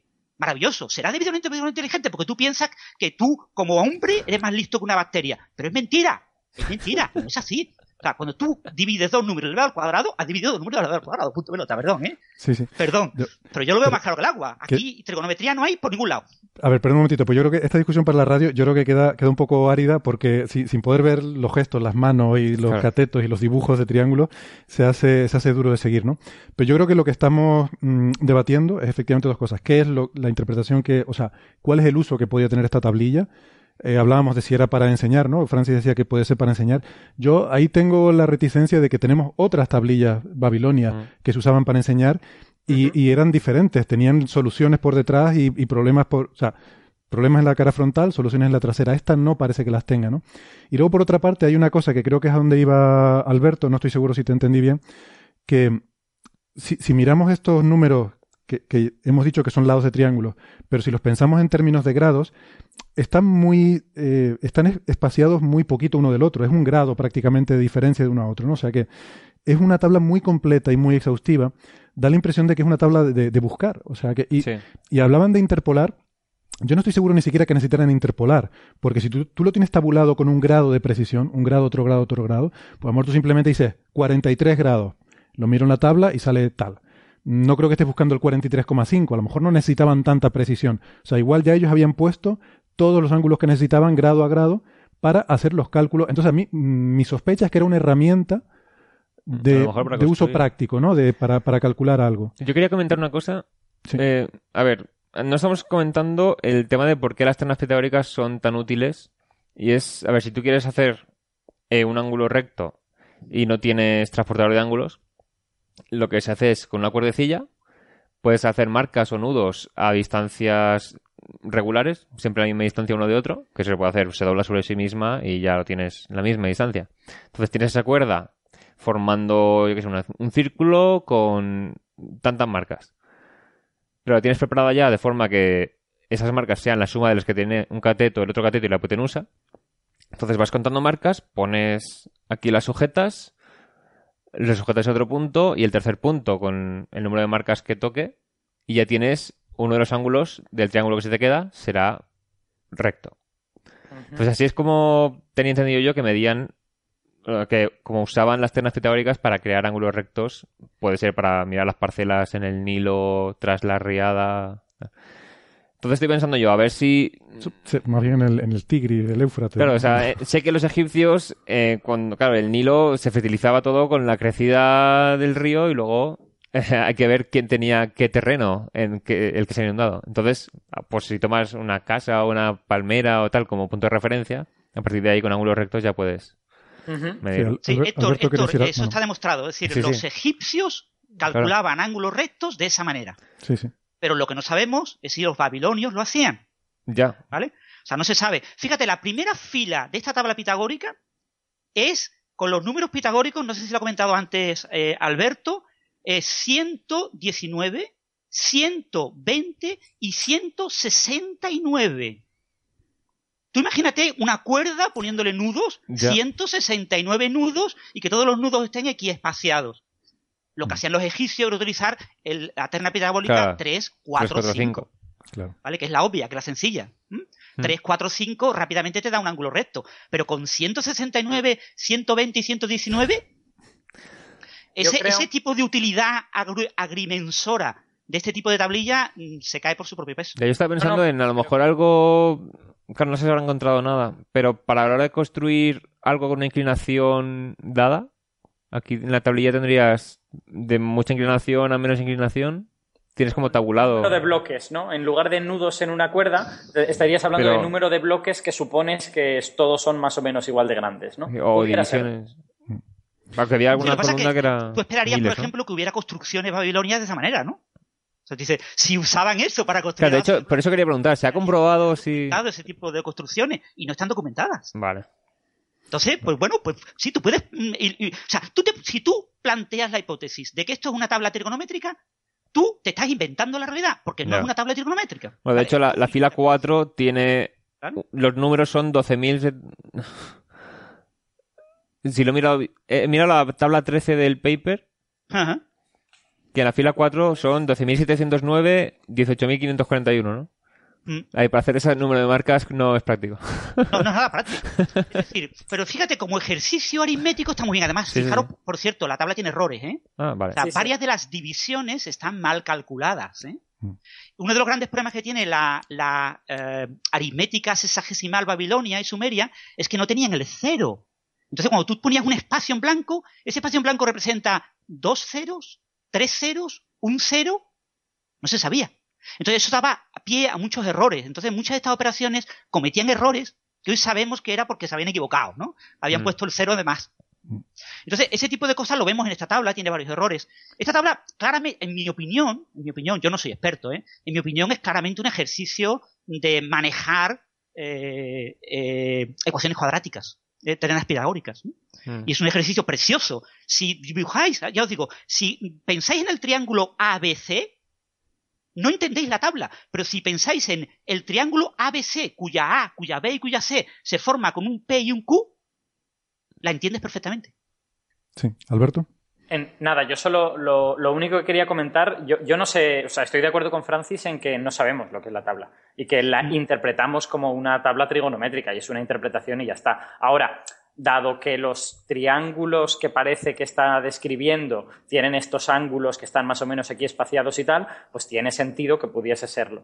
Y, yo creo que lo, que lo que es realmente interesante y novedoso eh, de, de este paper, aunque no tiene las consecuencias increíbles que los autores del paper afirman, es que ellos han encontrado una serie de triángulos que este número que hoy sabemos, que hoy llamaríamos la secante al cuadrado, y que ellos le, le llamaban de alguna manera, ¿no? Le llamaban el talquitum del no sé qué, o algo por el estilo, que tenían otro nombre. Eh, este número que probablemente ellos estaban utilizando para indexar el ángulo de los triángulos, o sea, es de alguna, era de alguna manera su manera de estimar cuál era, cuál era el ángulo, resulta que es un número que tiene una expresión sexagesimal eh, que no necesita truncación. Es decir, 1 partido 7 en sexagesimal tiene infinitas cifras sexagesimales. Y sin embargo, estos números, a pesar de ser divisiones de números grandes y complicados, pues no necesitan ser truncados, no tienen infinitas cifras sexagesimales. Eh, y en ese sentido, pues te das cuenta de que esta gente había hecho un trabajo, ¿no? O sea, se, curró unas ternas pitagóricas que le diesen lugar a estos números. Eh, esto hace que los autores hablen de todas estas cosas y que se haya llegado a titulares en prensa de es que el sistema sexagesimal era superior al decimal, es que los babilonios tenían una trigonometría que no requería de números irracionales. Todo eso son afirmaciones que son un disparate total y completo, obviamente. Pero, fíjate, Alberto, eh, generadas por los propios autores. Sí, sí, sí, desde luego. Es que, es que te, puedo, te puedo citar frases de la conclusión del paper que, en mi opinión, eh, dan vergüenza. O sea, a ver cómo, cómo dicen por aquí. Eh, la naturaleza aproximada de la trigonometría moderna está tan elevada culturalmente que no le hemos dado ninguna, ninguna segunda oportunidad, que nunca nos hemos parado a pensarla. O sea, básicamente nos están diciendo que la trigonometría moderna es, una caca pero que nunca hemos pensado que pudiese haber una trigonometría mejor. Cuando en realidad, si de verdad los babilonios estuviesen describiendo una trigonometría en esta tableta, esa, esa trigonometría sería incompleta, porque no puede describir todos los ángulos y todos los triángulos posibles. Solo describe una serie de triángulos cuyos lados son enteros y el resto pues se los pierde. O sea que. Nuestra trigonometría es exacta para algunos casos particulares, igual que estos pusieron unos casos particulares en los cuales, hombre, exacta, digamos que no es irracional. Efectivamente. estoy de acuerdo contigo. Yo, no leyendo es que no el irracional, es que eh, tiene un número finito de cifras sexagesimales. Esa es la definición, la definición estricta de lo que esta gente está haciendo. No, no, no necesitan truncar. Es una trigonometría que no necesita truncar. Pero, claro, solo describe algunos triángulos posibles y el resto pues te los estás perdiendo. De, decir de esto que los babilonios tenían una trigonometría que era superior a la nuestra, pues eh, desde luego es un disparate. Es un disparate. Yo este artículo no entiendo cómo ha pasado ningún tipo de filtrado de referí, porque me parece horrible, pero no solo ya las frases, sino el tono. O sea, tú empiezas a leer esto y parece que este paper lo ha escrito alguien que está colocado, que está contentísimo y encantado de, En serio, o sea, es que transmite un entusiasmo que no es normal en un paper científico. Un paper científico debe ser aséptico. O sea, tú ves un paper de alguien que ha hecho un descubrimiento para premio Nobel y es abstract, hemos hecho estos experimentos, mm. hemos obtenido estos resultados, de una cosa fría y aséptica. Este paper es un poco, ¡wala! ¡Qué guay los babilonios! O sea, tiene un tono, de verdad, me parece incluso pueril, ¿no? Sí, sí, dejadme, dejadme que os cite otra frase más porque es que es increíble. Eh, eh, los números irracionales y sus aproximaciones son vistos como esenciales en la geometría métrica clásica. Pero aquí hemos demostrado que no son realmente necesarios para la trigonometría. Toma ya esta gente lo que se ha molado a sí mismo con esta frase. O sea, yo creo que es la frase que más se ha molado a sí mismo que jamás he leído en un paper. A mí me parece increíble. Eh, claro, aquí hacen este tipo de afirmaciones, pero es lo que dices tú, es un, es un conjunto limitado, específico, de casos en los cuales se cumple eso. Yo no sé si cuando hablamos de números racionales o irracionales los oyentes están familiarizados, supongo que sí, pero un número irracional es aquel número que necesita un número infinito de cifras, por ejemplo, pi. No pasa nada, es un número como cualquier otro. O sea, pi es un número. Mm.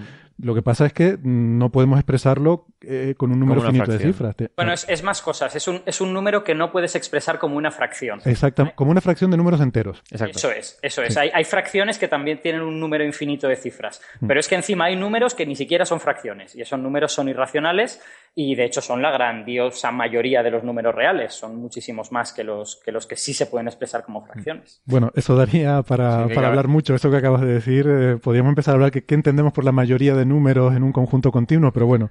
aquí yo supongo que el hecho de que puedo, puedo defender esta afirmación, pero no lo hagamos hoy. lo sé, lo sé, pero otro día, otro día. Aquí supongo que el hecho de que 60 tenga más divisores que 10 y que aquí cada cifra sexagesimal, no decimal, eh, comprende un número mucho mayor.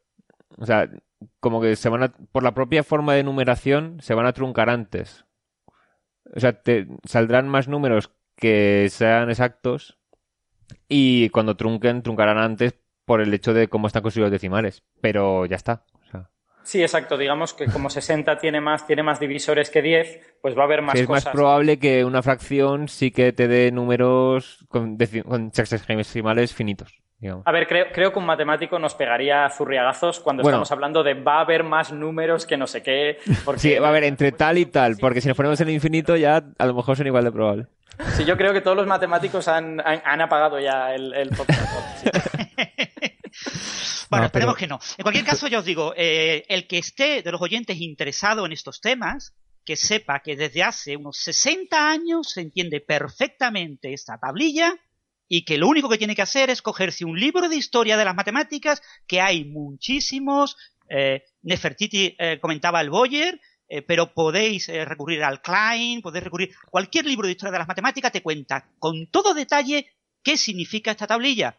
El que lo quiera estudiar y leer y aprender, que lo haga. Y el que no se siente, que se crea lo que dicen los medios sobre trigonometría, que no tiene ni pies ni cabeza. Exacto. Yo solo, yo solo quiero añadir una cosa que es fundamental. Que a la gente no le gustan los números irracionales, que le parecen complicados porque no los sabían calcular cuando tenían 15 años. Me parece todo muy bien, pero entonces van a tener solo un número limitado de números con el que trabajar, y muy limitado, porque números irracionales están ahí y son útiles para un montón de cosas. Y ya está. Hay- Hay una última cosa que añadir sobre esto. Bueno, yo, entonces yo de todo lo que hemos discutido hasta aquí no veo nada nuevo. Todo esto de la trigonometría de esta tablilla se sabe en los años 50. Y lo único que veo nuevo es afirmaciones como la que acaba de hacer Alberto, de que esto es más exacto porque es en base 60. Y tú, pues caramba, pues vámonos a base 120 y será el doble de, de exacto, ¿no?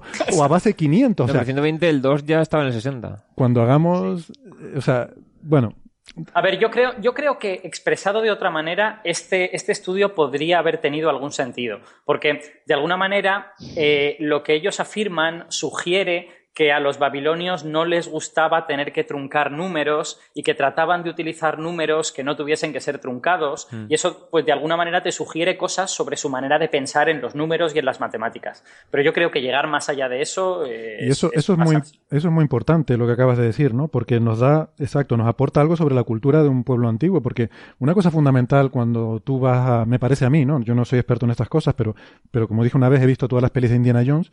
Entonces, em, eso me da cierta autoridad para hablar. Los, cuando los arqueólogos van a estudiar cualquier eh, cultura antigua, lo primero, lo, primero que hay que ver es qué es lo que era importante para esta gente. Esa es la primera clave, ¿no? En función de qué es lo que es importante, vas a ver que la forma en la que se expresaban está relacionada con eso. O sea, si dentro de mil años viene alguien y empieza a hacer excavaciones, pues verá que para nosotros era importante, pues qué sé yo, eh, el fútbol, eh, no sé, la ciencia. bueno, verá cosas que eran importantes y en función de eso empezará a cuadrar las piezas de lo que vaya encontrando, ¿no? Entonces, ¿qué pasa? Eh, aquí, por ejemplo, una cosa curiosa que, que decía Nefertiti que yo no sabía es que esta gente, lo- los babilonios, orientaban sus edificios a los puntos cardinales, pero las esquinas, no las fachadas, como han hecho todas las demás culturas que yo conozco. Normalmente se orientan, yo qué sé, las catedrales cristianas suelen estar orientadas norte, sur, este, oeste, como en forma de cruz. Las fachadas están orientadas a los puntos cardinales. Eh, no pasa nada, no hay nada de mágico. En fin, son, son convenios históricos, culturales, ¿no? Esta gente lo que orientaban eran las esquinas, dando a entender, y esto me sugiere a mí que quizás eh, esto de los ángulos eh, eran importantes para ellos, aunque no lo vieran como ángulos, aunque lo vieran como triángulos y tal. Eh, y por eso a lo mejor tenían este interés por la trigonometría y por este tipo de cálculos, ¿no? Pero bueno, a lo mejor eh, si tienes en esa región una cara del edificio dando al sur siempre, a lo mejor esa parte de la casa se hace demasiado caliente y la otra muy fría y Bueno, sí, por las que a- razones que es a lo mejor es por tema de bioclimático, ¿no? De- Sí, bueno, por- claro, por la razón que fuera, ¿no? Pero quiero decir que, orientaban las esquinas, ¿no? No Sí, las fachadas. Entonces, bueno, eso es un, un dato curioso, ¿no? Que, que a lo mejor nos pueden... Y esto que dices tú, Alberto, de que para esta gente, los autores de este artículo, ellos piensan que a los babilonios les gustaban mucho los números racionales y los números que pudieran expresar con poquitos decimales, pues puede ser un- una conclusión interesante. Pero claro, a mí me entra aquí una, una sospecha, ¿no? Que estábamos discutiendo antes fuera de micro, porque eh, uno de los autores, el segundo autor, Wildberger, mm, ha escrito un libro que se titula, eh, eh, traduciendo, La proporción divina, trigonometría racional y geometría universal. Allí va. Sí, y en este libro, eh, pues él hace una defensa de una trigonometría que llama racional en la que no hay números irracionales. Entonces es otra formulación alternativa, eh, matemática, que en realidad pues, es exactamente lo mismo, pero trabajando sobre todo con los cuadrados de los lados y tal, un poco como los babilonios, ¿no? Viéndolo desde otro punto de vista que realmente pues no... O sea, es como si a ti te sale raíz cuadrada de 2, que antes mencionaba Francis, que los babilonios sabían resolver. Mm, bueno, pues en vez de trabajar con eso, trabajas con los cuadrados, en vez de raíz de 2 te aparecerá 2. Y entonces estás contento porque no es irracional, es un número racional, vale. Hmm. Pero al fin y al cabo es el mismo, aunque tú trabajes expresando las cosas matemáticamente de otra forma, al final es la misma, es otra formulación, pero es el mismo problema, ¿no? Entonces, Pero po- podrás, podrás hacer, bueno, no estoy, no estoy seguro de, de qué va este libro, pero eh, incluso aunque hagas eso, tú vas a tener números trascendentes que ni siquiera se pueden expresar como raíces y por lo tanto no los puedes elevar a una potencia y que se conviertan en un entero. Claro, al final sí, exactamente, a eso es lo que voy, ¿no? O sea, al final tú, claro, como cuando haces un cambio de variable, al final tienes que volver a la variable original para que sea útil el problema que estás resolviendo, si no, no sirve de nada. Claro. Entonces, sí. Sí, O sea, al quiero decir, sospecho, sospecho que este, este método, este sistema que, que describe este señor en ese libro debe de ser un sistema incompleto también, porque es que los números reales incluyen pues un montonazo de números que no puedes hacer operaciones matemáticas sobre ellos para convertirlos en enteros Hmm. de, de una manera sencilla. Entonces sospecho que esos números no van a estar en, en el sistema que este señor describe, pero vamos, no, no lo sé sin haberlo leído. Bueno, sí, o que te haces todas las operaciones, pues eso, tra- trabajando en, en el espacio de los cuadrados y al final para obtener tu solución, pues al final después de todo tendrás que hacer una raíz cuadrada como todo el mundo y, y te saldrán irracionales o no, yo qué sé. Pero, pero bueno, eso, que es simplemente una formulación alternativa, que no es que se inventen. En matemáticas, pues es muy habitual, hay diferentes formas de, de, de hacer las cosas, ¿no? Y, y, y- y no pasa nada por eso, o sea, no es que estés... eh, antes comentaba Francis una frase que me gustó mucho, ¿no? Que Newton inventó el método de- del bisector, aunque otros ya lo usaban desde mucho antes, ¿no? es la- una definición curiosa de inventar. Fijaros una cosa muy interesante de los babilonios, mucha gente no lo sabe. Eh, yo a cualquiera de vosotros os pido que resolváis una ecuación cúbica que está documentada en una tablilla babilonia y probablemente ninguno de vosotros sea capaz de resolverla. Los babilonios resolvían no la cúbica general, sino la cúbica a la que le falta un, un término, eh, sin ningún problema. Resolvían las cuadráticas.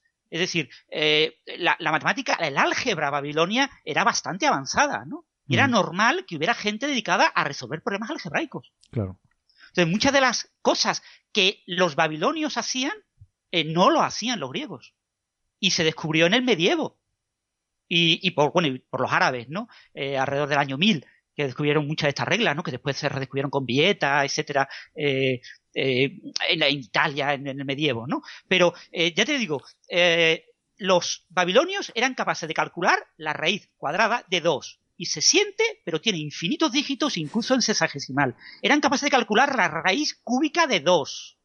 Y eran capaces de hacer operaciones que probablemente a vosotros os cueste trabajo hacer. ¿no? Seguro. Entonces, eh, A mí una raíz cuadrada ya una no sé cómo tablilla hacerla. en plan ejercicio, eh, perfectamente ordenada, porque de las columnas que faltan, si las veis, las voy a poner en mi blog, ¿eh? Las voy a poner en mi blog.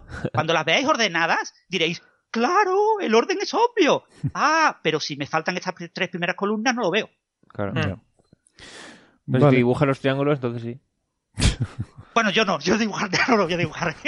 Eh, no, yo puedo copiar la tabla de un artículo en la que aparezca, donde creo recordar que no vi triángulos dibujados. Son 38 triángulos, ¿eh? Sí. Bueno, yo, yo a lo que voy es que mm, da la impresión de que el, el autor, este, por lo menos Wildberger, eh, tiene un cierto prejuicio en contra de los números irracionales y, y que está intentando evitarlos y que proyecta eso también a los babilonios y de ahí saca este artículo y como según, según ellos, no sé si, no sé cuánto de sólida es esta conclusión, a los babilonios tampoco les gustaba, pues se ha puesto muy contento y creo que eso es lo que explica el tono, mm, es el, eh, ¿cómo se dice? congratulatorio y, y este tono de- del paper tan de subidón que tienen, ¿no? Bueno, y esto tiene- también recuerda que estamos hablando de historia matemática, que es una revista, eh, bueno, que es lo que es, ¿vale? O sea, que en historia matemática se publican muchísimos artículos que cuando tú los lees dices, bueno, yo esto lo hubiera rechazado y yo no soy experto en historia de las matemáticas. ¿eh? Eh, es una revista del montoncillo en este tipo de temas, ¿no? No es una revista rigurosa eh, a nivel de punto de vista historiográfico, porque es una revista en la que se publican muchos trabajos matemáticos, ¿vale? O sea, muchos profesores de matemáticas de primeros cursos de carreras universitarias publican artículos sobre la historia de la matemática en esta revista. ¿no? Mm. No son investigadores expertos en historiografía. Este autor en concreto lo que quiere es vender su libro. Exacto, eso ha es lo que hecho un boom mediático para que se venda su libro, que probablemente ha vendido muy poquito. Aquí hay una clarísima intención de tener boom mediático, porque además estoy seguro que este artículo no habríamos estado hablando aquí hoy si no fuera por toda la repercusión mediática que ha tenido. Y la repercusión viene, ¿verdad, Alberto? Tú que has seguido más el tema, de las barbaridades que ha dicho esta gente, no solo en el artículo, sino luego en el vídeo de promoción y en la nota de prensa y, y todo, ¿no? Efectivamente, básicamente ellos han vendido que los babilonios tenían una versión de las matemáticas mejor que la nuestra y esto ha creado una especie de idea romántica de cómo despreciamos el pasado, qué soberbios que somos con las cosas que hacemos hoy en día y a mucha gente pues esa idea romántica le ha, le ha seducido y a muchos periodistas les ha seducido y han decidido escribir artículos al respecto. Eh, yo, yo respeto mucho las matemáticas babilonias, ¿eh? yo no sabía que sabían resolver la ecuación cúbica y me parece espectacular que sepan hacerlo, pero creo que estas comparaciones históricas siempre son injustas. O sea, es injusto cuando tú miras a los babilonios y dices, "Pf, es que no sabían resolver la ecuación de Poisson. Y es injusto cuando miras a los babilonios y dices, es que nuestras matemáticas son peores que las suyas, ¿no? O sea, tanto en, en una dirección como en la otra son comparaciones injustas y yo, yo diría que incluso, que incluso que no tienen mucho sentido, ¿no? Que vistas en su contexto, si eres un historiador y tratas de entender la manera de pensar de esa gente y la manera en que esa gente entendía eh, las matemáticas, yo creo que es súper interesante. Y si se hubiese orientado así, a mí este paper me habría parecido guay, me habría parecido bien. Lo que pasa es que se ha orientado de una manera terrorífica. ¿Diríais que el señor tiene un rechazo irracional hacia, hacia esos números? Hacia los números irracionales, ¿no? sí. O sea, que es posible que si le das un número irracional se, se desirracionalice. Es Bueno, yo, No, yo yo- pido perdón, me he descargado el libro de este señor, lo estoy ahora hojeando, y la verdad es que, bueno, él lo que vende es una trigonometría basada en números enteros. Y Entonces pone triangulitos, no triángulos rectángulos, como en esa tabla, con no ternas pitagóricas, sino triángulos generales, y te construye eh, hexágonos y diferentes figuras geométricas, todo con números enteros, ¿no? Ya, pero eso da para lo que da. Curiosidad, pues está muy bien. Ya. Se lee bien. Bueno, eh, y, y yo creo, Alberto, que además de eso eh, da mucha carnaza a la magufada, francamente. O sea, creo que gran parte también del eco mediático viene de- del rollo este, ¿no? De alienígenas ancestrales, que... que Eso, eso es lo que a mí me molesta, Erto. Ahí he dado en el clavo. Me molesta este tipo de interpretaciones. eh, en historiografía se le llama historiografía WIG, W-H-I-G, que es reinterpretar el pasado con una imagen moderna, desde el punto de vista moderno. Y, y en ese tipo de reinterpretación del pasado es muy fácil meter a los babilonios pues, conectando con una civilización extraterrestre que le explicó la trigonometría perfecta y que eh, la acabamos de redescubrir, que ellos eh, contactaron con esos extraterrestres que le dieron la perfección Mm. eh, absoluta. ¿no? Y esa me parece la máxima falta de respeto a nuestros antepasados, Mm. porque como, como decía Alberto, o sea, el asumir que no eran capaces de desarrollar estas cosas por ellos mismos, que tienen que venir los extraterrestres a hacérselo, me parece una falta de respeto porque son gente que no eran ni más listos ni más tontos que nosotros. Eh, bueno, según con quién compares, porque hay de todo, pero... pero Vivían, vivían en un entorno diferente. Ese entorno tenía unas necesidades diferentes y una manera de entender la realidad diferente. Sí. Y es. Y yo creo que en el futuro, que las matemáticas y la ciencia, o sea, si la humanidad pervive mil años más, la ciencia habrá cambiado mucho y se explicará de otra manera. Y verán nuestra manera de entender la ciencia y dirán, uy, qué curioso esta gente, ¿no? Que le interesaba tanto esta cosa y otra. Y, y yo creo que esto es lo mismo que tenemos que hacer nosotros con los babilonios sin excedernos, porque de nuevo hay que recordar lo que dice Francis, que ni siquiera estamos seguros de que sea una tablilla trigonométrica. Lo que pasa es que, bueno, pues tiene elementos de los cuales se podría deducir todo eso. Eh, lo cual quiere decir que fuese trigonométrica o fuese entendida de otra manera, ese conocimiento matemático estaba en el aire, ¿no? De alguna manera, estaba ahí. venga, vamos a cambiar de tema. ¿Algo, ¿Alguna última conclusión que quieran decir sobre esto? Muy bien. Aquí comienza la sección Estrella de Tabi.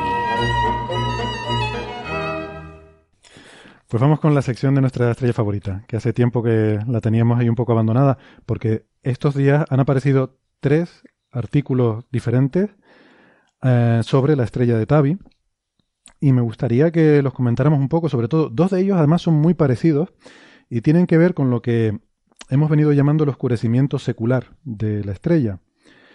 Porque mm, esta estrella es extraña por, por muchas razones, ¿no? Cuando se originariamente lo primero que llamó la atención se descubrió en datos de Kepler, eh, observaciones entre 2009 y 2013. El satélite Kepler recordemos, vamos a recopilar un poco, está observando un campo fijo, buscando planetas, un campo en el que hay 200.000 estrellas, y las está observando continuamente, esas 200.000 estrellas. Y una serie de programas están ahí buscando planetas, eh, buscando cuando el paso de un planeta delante de una estrella provoca un cambio de brillo. Esos cambios de brillo que producen los planetas tienen una forma muy específica, esos algoritmos estaban buscando eso.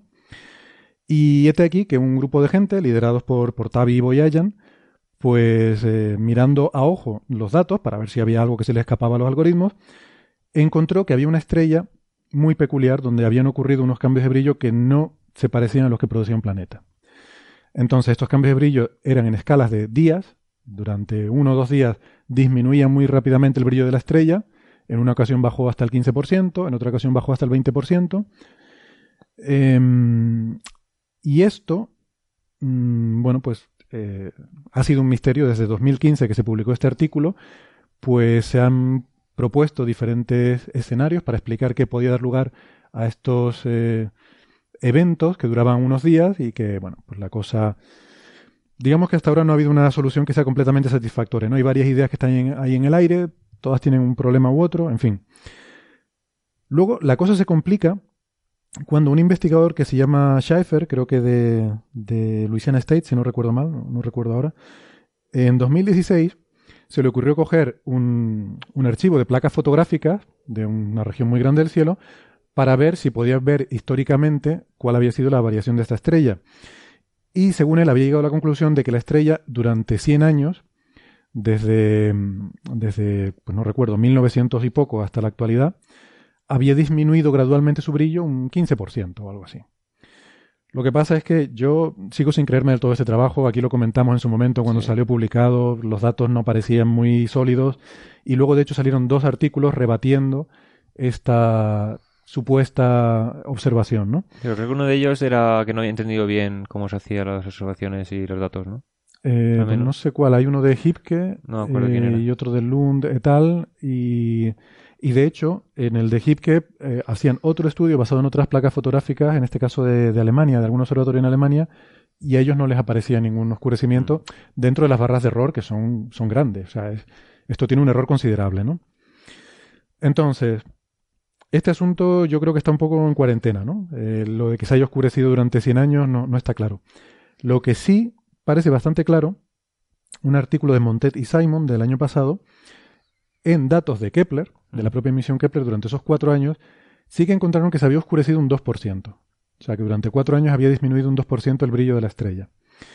De forma gradual, o sea, que no... De nuevo, o sea, son dos escalas temporales separadas. Originalmente... pero más, o sea, los dos primeros años muy poquito y luego pegaba un bajón más brusco. Sí. El tercer año. Exactamente, sí, sí. O sea, iba bajando muy poquito, luego pega un bajón en 2012, creo recordar.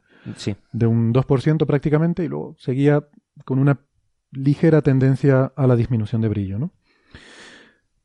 Bueno, eso había quedado un poco ahí y es lo que se llama eso, el oscurecimiento secular. Es decir, tenemos dos escalas temporales muy separadas. Hay que tener esto muy en cuenta. Por una parte, los eventos de, días en los que se, se, oscurecía y se volvía a retomar el brillo de la estrella, de hasta un 20%. Y por otra parte, ese comportamiento lento a largo plazo a lo largo de muchos años, ¿no? Son esas dos cosas separadas. Bueno, pues estos dos artículos tratan con el problema de eh, la variación lenta de, del brillo de la estrella. Por cierto, si alguien se está preguntando cómo está la cosa ahora, eh, les comentamos desde nuestras observaciones en mayo que había empezado otra vez a, hacer un dip, uno de esos oscurecimientos rápidos de días. Y ha habido tres, ¿no? Ha habido tres. Eh, Elsie, Celeste y, Scarabrae, pues tienen nombre. Hmm. Ahora estamos terminando el de Scarabrae. Yo creo que volverá otra vez a aparecer otro dip pronto, pero bueno, ya el primero era como un 2% de disminución de brillo y los otros en torno al 1%, ¿no? Sí, uno y pico, entre uno, y pico y 2%. O sea, son muy, muy débiles, ¿no? Esas eh, disminuciones son muy pequeñitas. Pero, por ejemplo, para que el, brillo que la Tierra quita al Sol pasando por delante es del 1%, más o menos. Sí, sí, no, el 1% creo que sería Júpiter. 1% de Júpiter. Júpiter pasando delante del Sol sería un 1%. Vale, pues ya es, no es tan pequeño. No, no es tan pequeño, pero quiero decir que comparado, lo que se vio en Kepler fue 15% y dos años más tarde 20%, ¿no? O sea que... O sea, comparados con, la bestialidad que dio lugar a todo esto, son pequeños. Pero aún, aún, así siguen siendo cosas grandes. Sí. Son importantes porque desde que se empezó a observar esta estrella ahora sistemáticamente, no había hecho nada raro hasta mayo, que es cuando empezó a hacer cosas raras, ¿no? Entonces tiene eso, ha tenido esos bajoncitos y, y pero bueno, de momento ya digo, del 1 o 2% no, no ha hecho nada mucho más allá. Entonces, estos artículos que han salido publicados, uno es de Simon et al., el mismo Simon de Montet y Simon que vieron la variación en Kepler, en cuatro años de Kepler, y, y otro, eh, otro artículo que está, está liderado por, eh, Venga. por un, sí, un investigador se llama Menu, no sé si lo conoces. o- No. no vale. Tengo el paper aquí abierto. Ah, vale, vale. Sí, no, pues yo, yo también, vamos, de, de Tucson, en Arizona. Tucson, es- creo que la pronunciación es francesa. Donde hablan también de, de, de una variación a lo largo de muchos años, ¿no? Entonces, estos dos, dos papers son ligeramente diferentes. Eh, el de Simon cogen eh, datos de lo que llaman el, lo que se llama el, el All Sky Survey, que es un, un survey, un catalogado de todo el cielo, pues con un pequeño telescopio se va observando, se va observando todo, todo el cielo. Eh, este de hecho está basado en búsqueda de supernovas, pero, pero bueno, se puede usar también para otro tipo de estudios como este. Eh, y hacen uso también de, de otro, ¿no? De un, otro survey también, el All Sky Survey, pero no la versión de supernova, sino otra ligeramente diferente. Tienen dos instrumentos, uno en Hawái y otro en Chile, para cubrir todo el cielo, o sea, hemisferio norte, hemisferio sur. Eh, bueno, son, son telescopios muy pequeños, de 14 centímetros. Y con esto tienen datos desde 2015 hasta, hasta la actualidad, ¿no? Mm. De hecho, mm, creo que incluso, incluso más atrás, si no recuerdo mal. Estoy intentando mirar aquí. Que- Sí, exacto. Desde 2007, Uno de perdón. el, el ASAS, tienen 4.000 días, ¿no? Si Sí, no- desde 2007, perdón. Desde antes, de hecho, desde finales de 2006 tienen con ASAS, mm, que tiene una mayor cobertura temporal, pero menos, eh, menos frecuencia de muestreo, ¿no? Y entonces esto me pareció muy interesante porque aquí mm, ven que hay una variación a lo largo de todo este tiempo, o sea, desde 2006 hasta 2017, 11 años de datos, pues, pero no es un oscurecimiento, como hemos venido hablando hasta ahora, sino parece que hay una variación que a veces sube y a veces baja, como si hubiera una modulación, Mm. incluso como ellos llegan a proponer, un ciclo de actividad de esta estrella, que mm, podría ser que hubiera una variación de brillo a medida que su ciclo de actividad varía, ¿no? Cuando, cuando hablan de ciclo de actividad, ¿a qué se refieren exactamente? Quiero decir, ¿es algo genérico? como o- el solar. o- Sí, actividad magnética, como en el Sol. Ah, entiendo. Como en el ciclo de 11 años del Sol. Pueden ser manchas solares o pueden ser la aparición de estructuras brillantes, como aparecen en el Sol, aparecen fáculas donde hay campo magnético. Depende un poco de, de cómo sean las propiedades de este campo magnético. El problema es que este tipo de estrellas no debería tener campo magnético. Pero esta estrella tiene una peculiaridad, que es que rota muy, muy rápido. El ecuador de esta estrella rota a 80 kilómetros por segundo. Wow. Al menos. Porque esa es la velocidad proyectada. Ah, dicho de otra forma, el Sol rota sobre sí mismo una vez al mes, prácticamente. Esta estrella rota más rápido de una vez al día. Cada 0,88 días parece ser que es su periodo de rotación. Y es más grande que el Sol. O sea, es rapidísimo.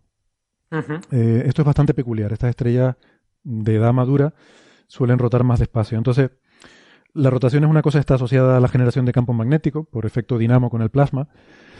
Entonces, no sería inconcebible que pudiera haber, aunque este tipo de estrellas no la tengan, pero a lo mejor esta en particular puede tener algo de actividad magnética que probablemente sería muy diferente al Sol, porque la, la dinamo sería muy diferente a la solar. Y entonces, pues a lo mejor esto no serían manchas, a lo mejor podrían ser manchas brillantes, podría ser, bueno, eh, cualquier cosa, ¿no? De todas formas, A, mí me ha, me ha parecido llamativo precisamente en este, en este, en estos datos de, de ASAS de, desde 2007 que tiene episodios de, de- no de eh, oscurecimiento sino de lo contrario que no sé cómo sería en castellano em- embrillecimiento eh, Abrillantamiento. ¿Vale? Eh, entonces, bueno, pues parece que estamos hablando de una estrella que es variable, ¿no? En, en- al menos en el rango que, que aquí se está hablando, que entiendo que este rango de variación no es el mismo que el que se observó en los, en los episodios de oscurecimiento, estos tan bestias que dieron lugar a, a todo el revuelo, ¿no? Claro, por eso quiero separar bien las dos cosas, ¿no? Una cosa es el comportamiento, eh, digamos, secular a largo plazo, que es de lo que estamos hablando aquí, y otra cosa es el comportamiento que fue inicialmente considerado como misterioso de esos, eh, en escalas de días, ¿no? O sea, hay esas cosas que pasaron a escalas de día y que están separados dos años, ¿no? Hay dos días de, de evento, llamémoslo así, dos días de evento, luego dos años más tarde, otros varios días, una semana de eventos. Que aquellos eran breves y, y más intensos, Sí. y estos digamos que son largos y más, y más tranquilos, ¿no? Con una variación menor. Claro. Entonces yo, esto tiene pinta que son dos cosas diferentes. Yo, yo creo que esto serían dos cosas diferentes porque, claro, se estaba hablando de, cuando se hablaba del oscurecimiento secular, de qué puede estar pasando en esta estrella, que, la, que se esté oscureciendo a lo largo de 100 años y que además, pues, en escalas de días, es, es muy difícil buscar un mecanismo que funcione en escalas de días y en escalas de siglos. Pero claro, ya si tú me dices que es una estrella que tiene una cierta variabilidad natural a largo plazo, porque tiene una variabilidad por su actividad magnética o lo que sea, y que luego hay algo circumestelar o lo que sea que hace estas variaciones de días, pues ya me parece que es más fácil cuadrar las dos cosas, ¿no? Que aquí como relación, estamos diciendo, tiene actividad magnética la estrella, pero parece casi descartado que los eh, descensos de brillo de días sean manchas solares, porque sería un ciclo, aparecerían eh, con la rotación de la estrella. Claro. Y no coincide realmente. No, yo, yo creo que son dos cosas diferentes, ¿no? Para mí tiene pinta de que los eventos de día son una ocultación de algo que pasa por delante Mm. y el este a largo plazo tiene pinta para mí de una variabilidad intrínseca que podría ser magnética, podría ser algún otro efecto que hasta ahora no conozcamos, pero, pero bueno, teniendo en cuenta la, la rotación tan rápida, yo no, no descartaría actividad magnética en absoluto, ¿no? Ellos hablan de que los periodos de mm, mayor brillo a largo, digamos a largo plazo, ¿no? Pues uno es en 2007 y otro en 2015. O sea, estaríamos hablando de un ciclo de 8 años, que bueno, eh, el Sol tiene 11 años. O sea, sería algo razonable. Conocemos estrellas que tienen escalas de unos pocos años y, y puede que haya otras con variabilidad más a largo plazo. No sabemos porque nadie ha estado 20 años observando una misma estrella, ¿no? Claro. Pero bueno. Una, mm, una cuestión, Héctor. Sí. eh, cuando comparamos estos dos artículos que has mencionado, Hmm. eh, ¿su comportamiento secular es compatible? Porque eh, Sí. viendo la figura, no parece del todo compatible, ¿no? Entre los dos artículos, ¿no? ¿O Vale, tú eres entonces- experto en esos temas. Bueno, entonces yo, bueno, tampoco los he analizado en detalle, solo lo- los he leído. Entonces, el- esto que he estado diciendo hasta ahora del Survey ASAS y el ASAS Supernova son del paper de Simon et al, ¿vale? Y luego el otro paper, que es el de la gente de, de Tucson y colaboradores de Arizona, este otro paper tiene una cobertura temporal más corta, está basado en otros datos diferentes y tiene menos, eh, la ventana temporal es más, es más estrecha, ¿no? Estos van de, estoy intentando verlo aquí porque no recuerdo exactamente el número de días. eh, Octubre de que- 2015 400. a diciembre de 2016. Vale, 400 días, algo más de un año. Es más corto. Y. mm, Pero tiene la ventaja de que tiene mm, varias longitudes de onda. Lo, lo observan en diferentes, diferentes colores, ¿no? Entonces es muy bonito porque salen estos dos papers casi simultáneamente y son como muy complementarios porque uno ve una variación más a largo plazo y otro ve no tiene una ventana temporal tan grande. O sea, este otro paper no podría ver el ciclo porque solo cubre un año y pico. Estamos diciendo que el ciclo este tiene ocho años. Pero por otra parte tiene varios, eh, observan varios colores, varias longitudes de onda, ¿no? Entonces yo creo, a ver, yo lo miro un poco a ojo, creo que sí son compatibles, pero tienes que rescalar las, eh, el eje horizontal porque esta es una ventana más cortita. Entonces, este, el, el de Men et al, este que tiene la ventana más corta, observan una disminución, pero claro, es que están pillando la ventana del otro donde está en Claro, la parte. La descendente, sí, ¿no? sí. Ellos no ven la parte del abrillantamiento, porque no, no tienen observaciones en esa época. Entonces, en este paper ellos no hablan tanto de la variación, bueno, sí dicen que hay una disminución y tal, pero lo que se centran es en ver cómo varía el comportamiento con la longitud de onda. Para ver si podría ser debido, por ejemplo, a ocultación por polvo, que es así como la hipótesis cero, ¿no? Y la conclusión a la que llegan, eh, comparando con modelos, es que este oscurecimiento es demasiado eh, neutro en color. O sea, que no hay variación, no hay mucha variación con el color de la forma en la que se oscurece. O sea, es muy neutro. Y dicen que eso no es compatible con el polvo normal interestelar. Eh, o sea, el polvo que hay por ahí en el medio interestelar eh, produce una absorción que tiene una variación con la longitud de, de onda que no recuerdo ahora cómo es. Creo que en el infrarrojo absorbe más, Eh, en el visible me- eh, no, creo que al revés. Al revés. Creo que como que te enrojece las fuentes, la- te quita las longitudes de onda más cortas. Vale. Es como cuando hay un incendio y el, el sol de repente a través de la ceniza y tal se ve más rojizo. Vale, vale. Pues pasa algo parecido en... Sí, exactamente. Bueno, de hecho, en imágenes del Hubble de galaxias donde se vean los filamentos de polvo y tal, se ven que las estrellas de detrás se ven más rojizas. Vale. O sea, el polvo está iluminando... Es como traslúcido, pero rojizo con lo... cuando tiene estrellas detrás. Exactamente. Sí, claro, el enrojecimiento interestelar es debido al polvo, ¿no? Claro. Bueno, pues efectivamente. eh, me van a dar una colleja a mis profesores de astrofísica porque eh, es una cosa como muy conocida, el enrojecimiento interestelar. Entonces, lo que dicen ellos es que esta variación de brillo parece demasiado neutra, lo cual, claro, como estos dos papers son simultáneos, no se citan el uno al otro, pero yo creo que ahora que se han visto en el archive, eh, si tienen tiempo de rectificar para la versión final, pues yo creo que esta conclusión es muy consistente con el ciclo magnético que plantean en el otro paper. Si realmente tienes un ciclo de actividad magnética, vas a tener una variación que es más neutra en color. O sea que en ese sentido me gusta. Eh, no sé, me parece muy interesante lo, que aportan estos artículos. No creo que también filtren un poco del ruido que ha habido antes con el trabajo de Schaeffer, que si, que sí, que si no, eso está un poco todavía ahí en la duda, ¿no? Hombre, aún así, eh, a ver, las barras de error son grandes. Eh, no sé, me gustaría ver si hay más gente que confirma esto, ¿no? Pero, pero bueno, tiene pinta de. Tiene pinta de que efectivamente no se trata de un oscurecimiento, que por otra parte sería complicadísimo de explicar, que una estrella se vaya oscureciendo con los siglos. Sin embargo, que sea una, una variación, que la estrella pues tenga una variación que se vuelva más brillante, más oscura con el paso de los años, las décadas, incluso siglos, sería explicable. No sería algo tan misterioso. Sí, da la impresión de que estamos pues como en el, en el proceso de ir descartando cosas e ir acumulando datos para ir reforzando otras hipótesis, ¿no? Sí, exactamente. Y bueno, ya que hablamos de esto, hay mucha gente que nos pregunta de cómo van nuestras observaciones y tal, y bueno, pues por reiterarlo un poco, ¿no? Hay que tener paciencia. Eh, la, la, verdad que muchas de las cosas que veíamos a primera vista, de lo, lo primero que vimos que nos entusiasmó, nos entusiasmó muchísimo porque eran espectros diferentes a los que se habían publicado por Tavi et al hace dos años, que parecía indicar una variación espectral y tal, pues al final prácticamente todo eso era o, o problemas, digamos, fallos del instrumento, Vaya. o debidas a la nebulosa, que es que además esta estrella está en, eh, coincide con una nebulosa en, Mm. en, el campo, y la emisión nebular produce rasgos que, que es difícil separar lo que es la nebulosa de la estrella, ¿no? O sea, es, complicado, complicado el problema. ¿Está ¿La a nebulosa detrás o delante? Es que no sabemos, quería comprobar si la nebulosa, si la estrella está en- dentro de la nebulosa o Mm. si es un efecto de campo. El problema es que no se conoce la distancia de esta nebulosa, Vale. lo cual a mí me sorprendió mucho porque además es una nebulosa que tiene nombre propio, la nebulosa Propeller, o sea, uno pensaría que es muy conocida. Parece ser que es cercana, pero por, simplemente porque su tamaño angular es grande. Entonces Mm. tendría que ser intrínsecamente, brutalmente grande para que estuviera a la distancia de Tavi. Mm, parece más razonable que esté más cerca de nosotros y por eso la vemos más grande en el cielo. Ahora con Gaia eh, nos lo dirá. Eh, Gaia es este satélite que está haciendo astrometría de toda la galaxia y nos va, nos va a dar una medida precisa y, y saldremos de dudas, ¿no? Pero yo creo que casi seguro es de campo. O sea, la estrella está detrás de la nebulosa.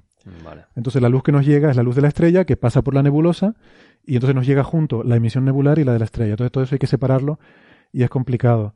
Y, y perdón Alberto, sé que querías decir algo. Simplemente, antes que se me olvide, quería decir que, aunque he dicho que es un fallo del instrumento, por favor que nadie piense que es que el instrumento no sirve o que, o que tal. No, no.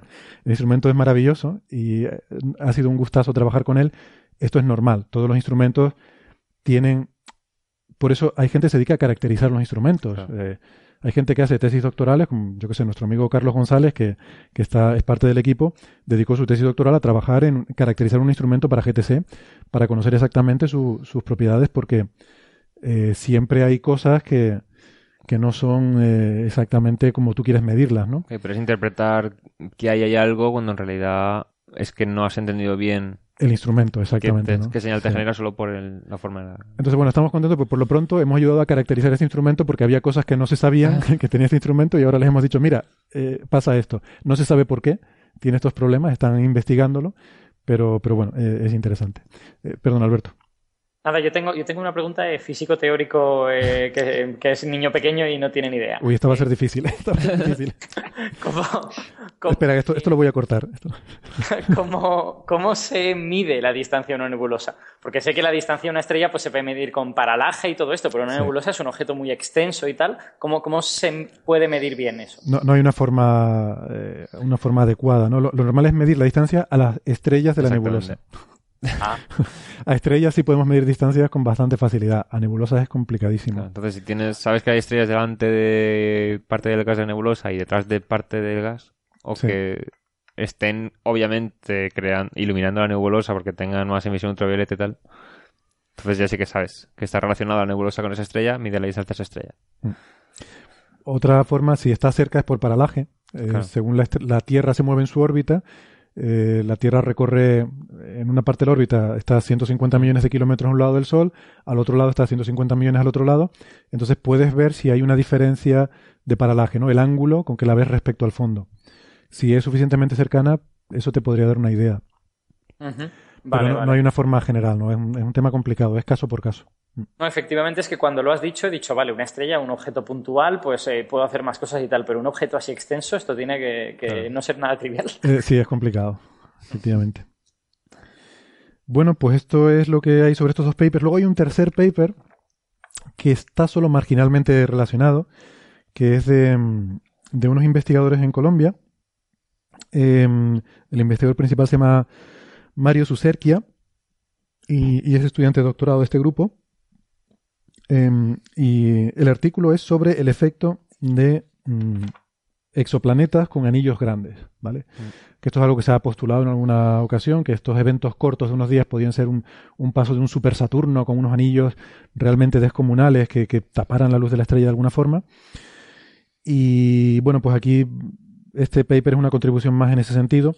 Hacen un análisis de, de curvas de luz producidas por planetas con exoanillos, pero realmente mm, en las cosas que estudian y los resultados que sacan no tienen nada que ver con, la, con los de la estrella de Tabi. De hecho, ellos mencionan la estrella de Tabi dos veces en el artículo, en la introducción, para decir hay tránsitos anómalos como por ejemplo los de la estrella de Tabi. A mí lo que me llama la atención es que, claro, cuando uno. Cuando se suelen usar anillos en un tránsito, se- a veces ha descubierto un sistema que, por el patrón de oscurecimientos antes y después de que pasara el planeta, se ve que se repetía la misma estructura. Entonces dicen, ah, es un anillo, porque, claro, todos los anillos concéntricos tenían, pues como. O sea, se ve el mismo patrón a ambos lados, de zonas más densas que otras. Pero aquí lo que proponen es que el anillo haya sido eh, medio destruido por un tercer cuerpo. O sea, es un anillo completamente... Es que me sale disrupted en inglés. Sí, que se ha roto, ¿no? Una luna que se ha roto. Se, se ha destruido No, o, que fuera un anillo al principio y pasa otro cuerpo cerca y Ah, como, Ah, vale, vale. como lo perturba. Sí, lo perturba. Está súper perturbado, entonces por eso se ve tan irregular los oscurecimientos. Creo que es el paper es más de simulaciones de, estas, de estos anillos perturbados y qué tránsitos producirían, ¿no? Sí, según lo mirado por encima. Sí, aunque Si me permitís un detalle para nuestros oyentes colombianos, que supongo que los tendremos, eh, el último autor de este artículo es eh, Jorge Zuluaga, que es uno de los grandes divulgadores Sí. de Colombia, muy muy conocido en divulgación en astronomía. En Twitter también es muy seguido por mucha gente. Y yo creo que hay que destacar un poquito que, que lo- los colombianos estarán contentos ¿no? de que Jorge haya publicado un nuevo artículo en Archive sobre estos temas. Sí, sí, sí. Y no, el artículo es interesante, o sea, en el contexto general de, planetas con anillos, ¿no? De hecho, creo que hablaban de la, de la, de la ruptura de un anillo, de una luna, eh, a ver, si yo no recuerdo mal, que podría ser, sí, aquí en las conclusiones dice, si hubiera suficiente información, uno podría, eh, uno podría encontrar las firmas observacionales, oh, no, perdón, eh, puede ser posible especular con la naturaleza de los hipotéticos objetos que estén orbitando a la estrella de Tabi.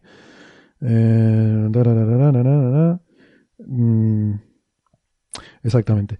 Especulamos que si observaciones sucesivas encontraran evidencia de firmas de os- oscilaciones amortiguadas, podría, eh, en, en la profundidad de los tránsitos, podríamos estar observando por primera vez la eh, ruptura de una luna y el nacimiento de un nuevo eh, planeta con anillos, ¿no?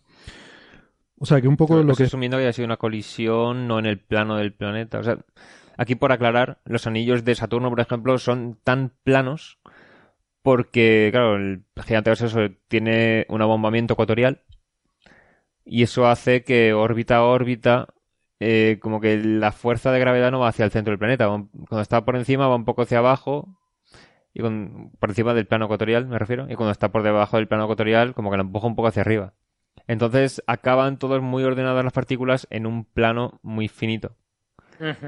En el Ecuador. Claro, entonces por eso dice, si se ven señales de que esas partículas que ahora están formando eh, no un anillo, sino un cinturón irregular de partículas, eh, poco a poco se irían amortiguando esas diferencias entre la inclinación de la órbita de la partícula y el ecuador del planeta y se iría formando un anillo más plano. Claro, pero estaríamos hablando de muchísimos tránsitos, ¿no? Probablemente. O Claro. sea, esas, am- esas amortiguaciones tendríamos que verla igual a lo largo de años o décadas, ¿no? Claro, claro. Pero bueno. A ver, es interesante, ¿no? Porque eh, no es tan fácil caracterizar un exoanillo.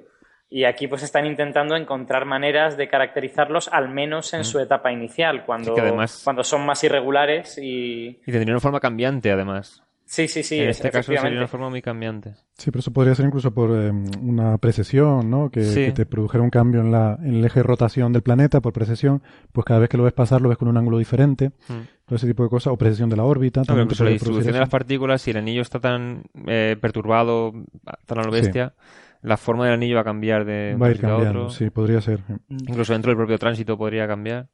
Pero vamos, me llama la atención esta frase, ¿no? De que podríamos haber presenciado por primera vez la the disruption of a moon, ¿no? La ruptura de una luna y el nacimiento de un nuevo sistema de anillos, como que la eh, que podría ser que se rompe una luna, se fragmenta, ¿no? Y eso forma un, un sistema de anillos. Hombre, sería sería precioso. Eso, por un lado, me llama la atención porque dices, las lunas suelen estar por el mismo mecanismo en el plano ecuatorial del planeta. Y si una, eh, por ejemplo, si va en dirección contraria al planeta, el movimiento de marea hace que se vaya acercando hasta que llega un momento que la fuerza entre una cara, la cara del planeta y la cara contraria supera la fuerza de gravedad de la propia luna y se separan un montón de trozos y forman un anillo.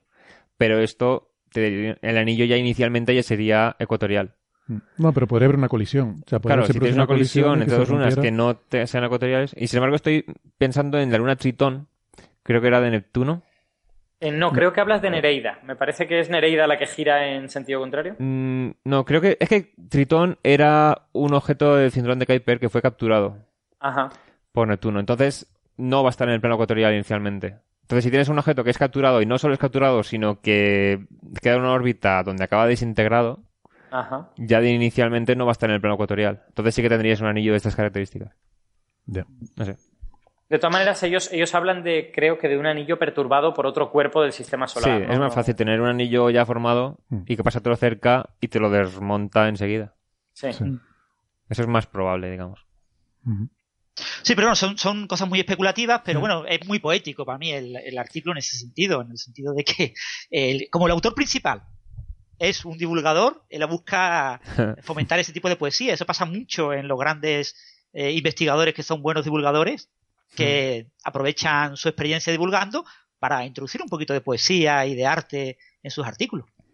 Bueno, autor principal, no, que no es el primer autor en este caso. Cuando dices autor principal te refieres a, a Zuluaga, que es el Al último autor, ¿no? último autor, Sí. que es el IP del grupo de investigación al que pertenecen los demás. Vale, vale, exactamente. Sí, porque el, es relativamente joven porque es doctor de hace poco, el- pero eh, es su grupo de investigación. Ujú. porque el autor principal, eh, eh, lo que decía, ¿no? Es un, es un doctorando de- del grupo este. Mm.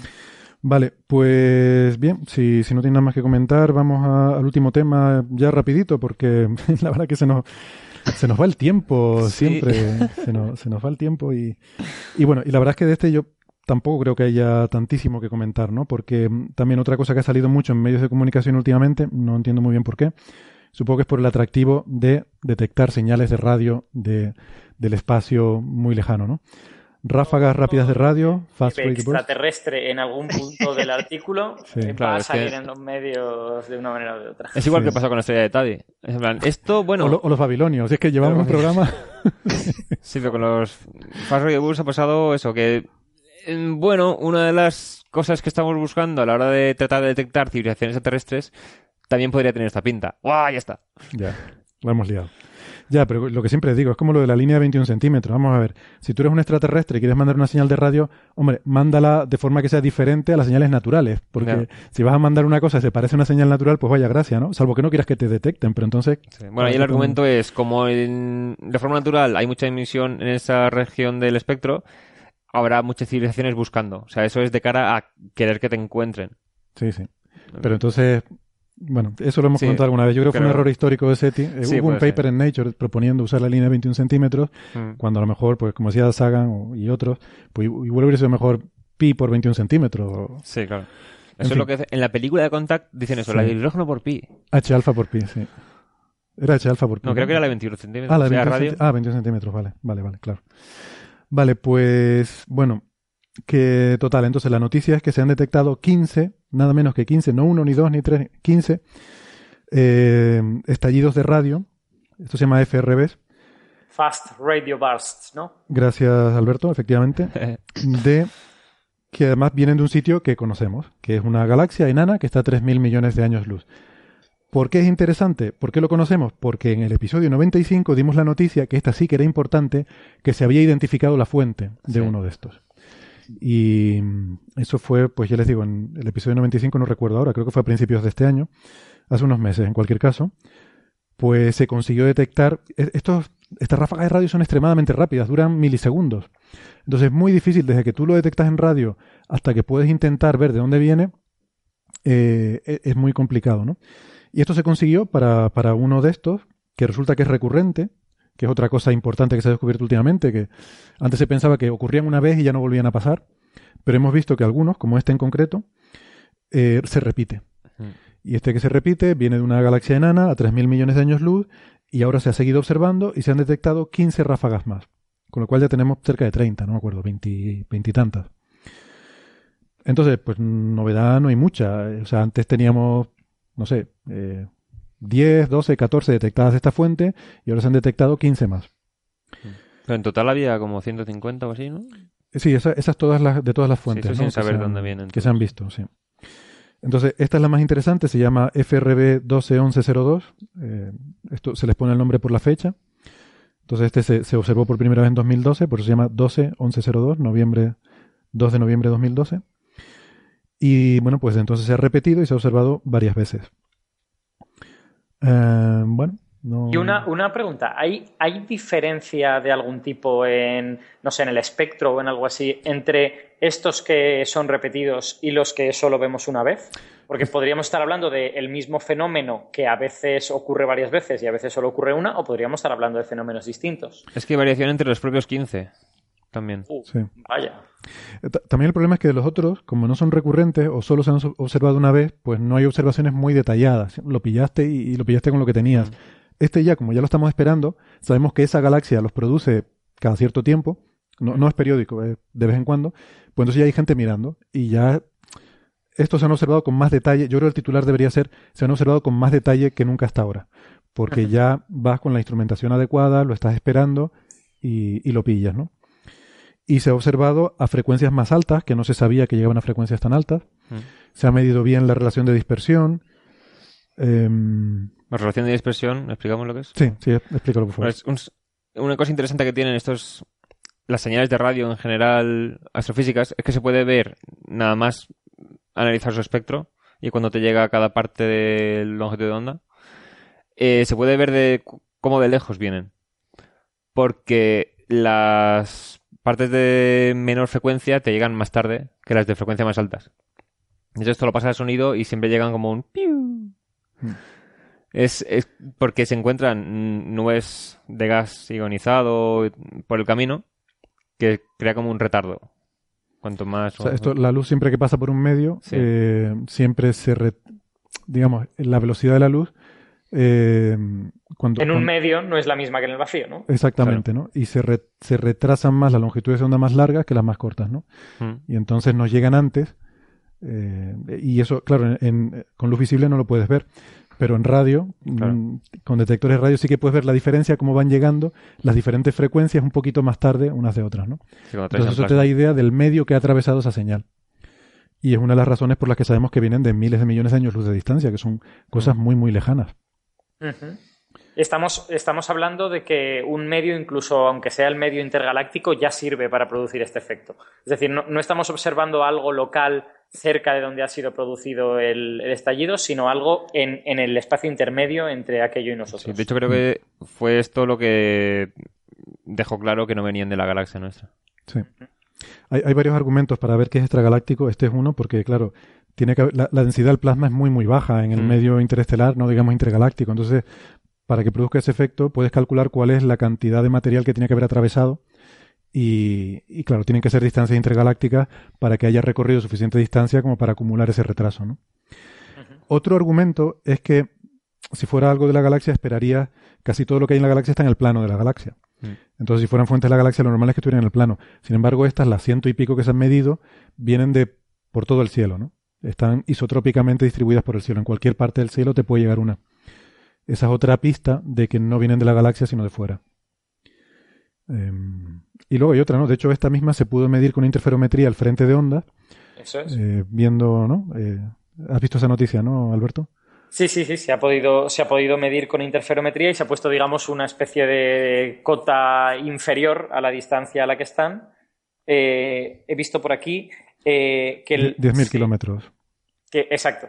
Mm. Básicamente 10.000 kilómetros, con lo que sabemos que no vienen de la Tierra o de la atmósfera terrestre. Descartamos eh, ese tipo de, de, orígenes. Eso es muy importante en radioastronomía. Cuando claro. ves algo raro, lo primero que hay que ver es... Interferencia de radio. Si es algo, claro, de origen terrestre, ¿no?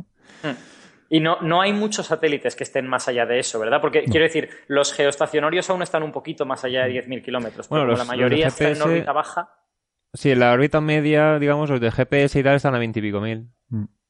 Entonces podría haber aún algún satélite por ahí, pero la gran mayoría y los satélites espías yo creo que están, que están también en órbita claro. baja, muchos de ellos. Pero, pero, los geoestacionarios están todos sobre el Ecuador. O sea, Claro. Eso lo tienes controlado. Sí, los de GPS también se sabe muy bien dónde están todos, porque hay pocos en esa zona. Sí. Los GPS son estacionarios también. O sea, son, No, son, ¿no? tienen una órbita, como tienen 20 mil y pico kilómetros de altura, Sí. no es geoestacionaria, Ah, vale. sino que es una órbita intermedia. Ah, vale, Van vale. cambiando de posición siempre. Vale, pues no he dicho nada. Bueno, entonces yo creo que la noticia es que se ha medido mejor que hasta ahora esa relación de dispersión y que bueno, que hay, mm, en fin, datos más precisos de lo que son los FRB. Aparte de eso, no, no, mm, Y todavía no no- se sabe qué son. todavía no sabe qué son. eh, entonces, bueno, no, no le veo que tenga mucho, que dé mucho de sí la noticia como para la repercusión que ha tenido, ¿no? Bueno, esto, el tema de que se repitan tanto parece que tira porque no es un evento catastrófico y el objeto deja de existir Mm. y ya está, sino que parece que es un mismo objeto a lo mejor sí que podría producir varios eventos. Sí, incluso, incluso te da una idea de que pudiera ser un evento eh, que esté orientado en una cierta dirección y en esta galaxia a 3.000 millones de años luz, pues el objeto que lo está produciendo está orientado en nuestra dirección y por eso nos está llegando. Sí. Claro, la pregunta es por qué los otros no los estamos viendo también repetirse si fuese ese el caso. Pero, Ya, no sé. pero bueno, Sí, en esto mí- tenemos una población de, de unos pocos objetos con ciertas características comunes, pero no sabemos si el origen de todos es el mismo. Y puede que algunos sean debidos a, a eventos catastróficos puntuales, yo qué sé, una estrella de neutrones comida por un agujero negro, Mm. y, y otros pueden ser debidos pues a, yo que sé, un magnetar, por ejemplo, eh, con cierta particularidad que produce ese tipo de ciclo más o menos periódico. También es verdad que puede que alguna de las repeticiones no la hayamos visto sencillamente porque no la hemos visto, ¿no? Porque no ha coincidido que podemos verla, ¿no? Porque no estábamos observando, sí. A mí una de las hipótesis que me ha flipado es la posibilidad de que sea un magnetar eh, atravesando una especie de campo de asteroides. Han hecho los cálculos y al parecer, claro, el campo magnético el asteroide que cae hacia la estrella de neutrones, O sea, hay que decir que un magnetar es, sí, es una una estrella de estrella neutrones. neutrones con un campo magnético brutal. Ya, ya de por sí las estrellas de neutrones tienen un campo magnético Sí, brutal, sí. pero esta es eh, lo que las estrellas de neutrones llaman un campo magnético brutal. O sea, Bueno, pues el caso es que, al parecer, mientras el asteroide está cayendo hacia la estrella de neutrones y estirándose por efecto de marea y tal, el campo magnético genera corrientes inducidas en el asteroide que le arranca los electrones y esos electrones viajan, eh, enseguida se aceleran a velocidades ultrarrelativistas y son los que generan la emisión de radio.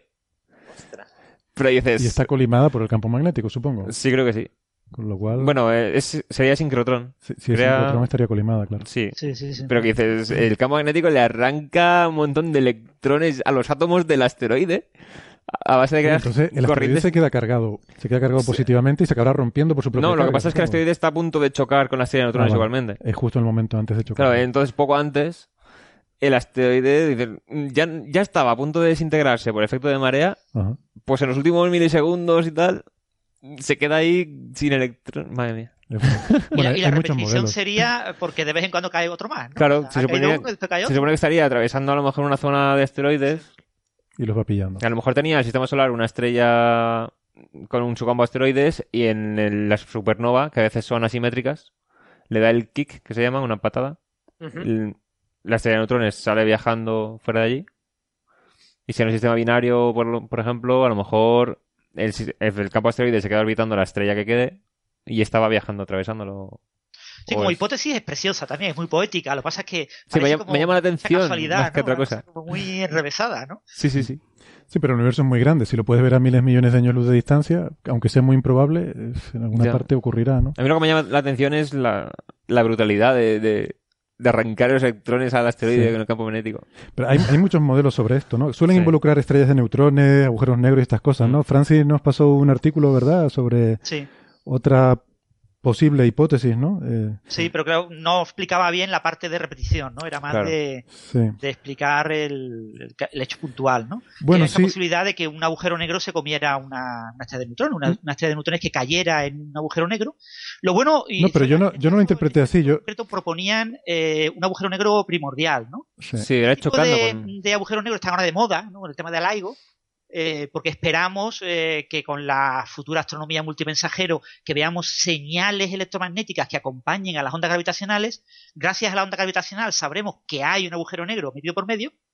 Y gracias a la señal electromagnética sabremos que hay un objeto que ha caído en el agujero negro o que está interaccionando con, con el agujero negro. Por ejemplo, porque la colisión de dos agujeros negros no da señal electromagnética. Pero si es una estrella de neutrones que cae en un agujero negro, eh, sí, sí habría señal electromagnética, ¿no? Entonces ahora se sabe que va a haber ese tipo de señales. Ha habido una noticia reciente de un posible rumor de que se ha observado una fusión de dos estrellas de neutrones y, y con toda probabilidad mm, eh, dentro de unos pocos años habrá una estrella de neutrones fusionada con un agujero negro, es decir, un agujero negro que se la coma.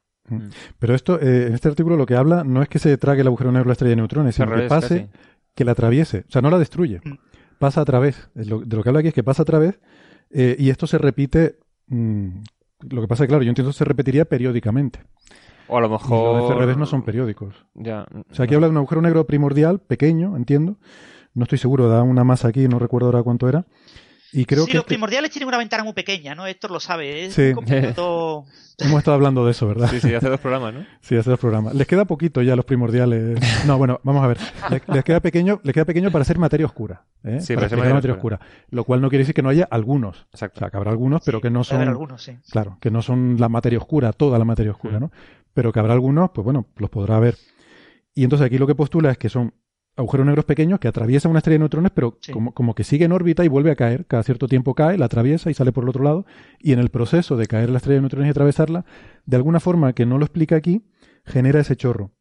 Pasa, este paper, eh, o sea, como, como, como escenario está bonito, pero son cálculos de servilleta, ¿eh? O sea, Sí, son- sí, son cálculos de dieta, sí. a, a mí me gustan los cálculos de servilleta, que si no, no Me digo... está recordando a los post... Son órdenes, órdenes de magnitud. O sea, dice, Vale, esto vale. es compatible con, produciría una luminosidad por el efecto tal de...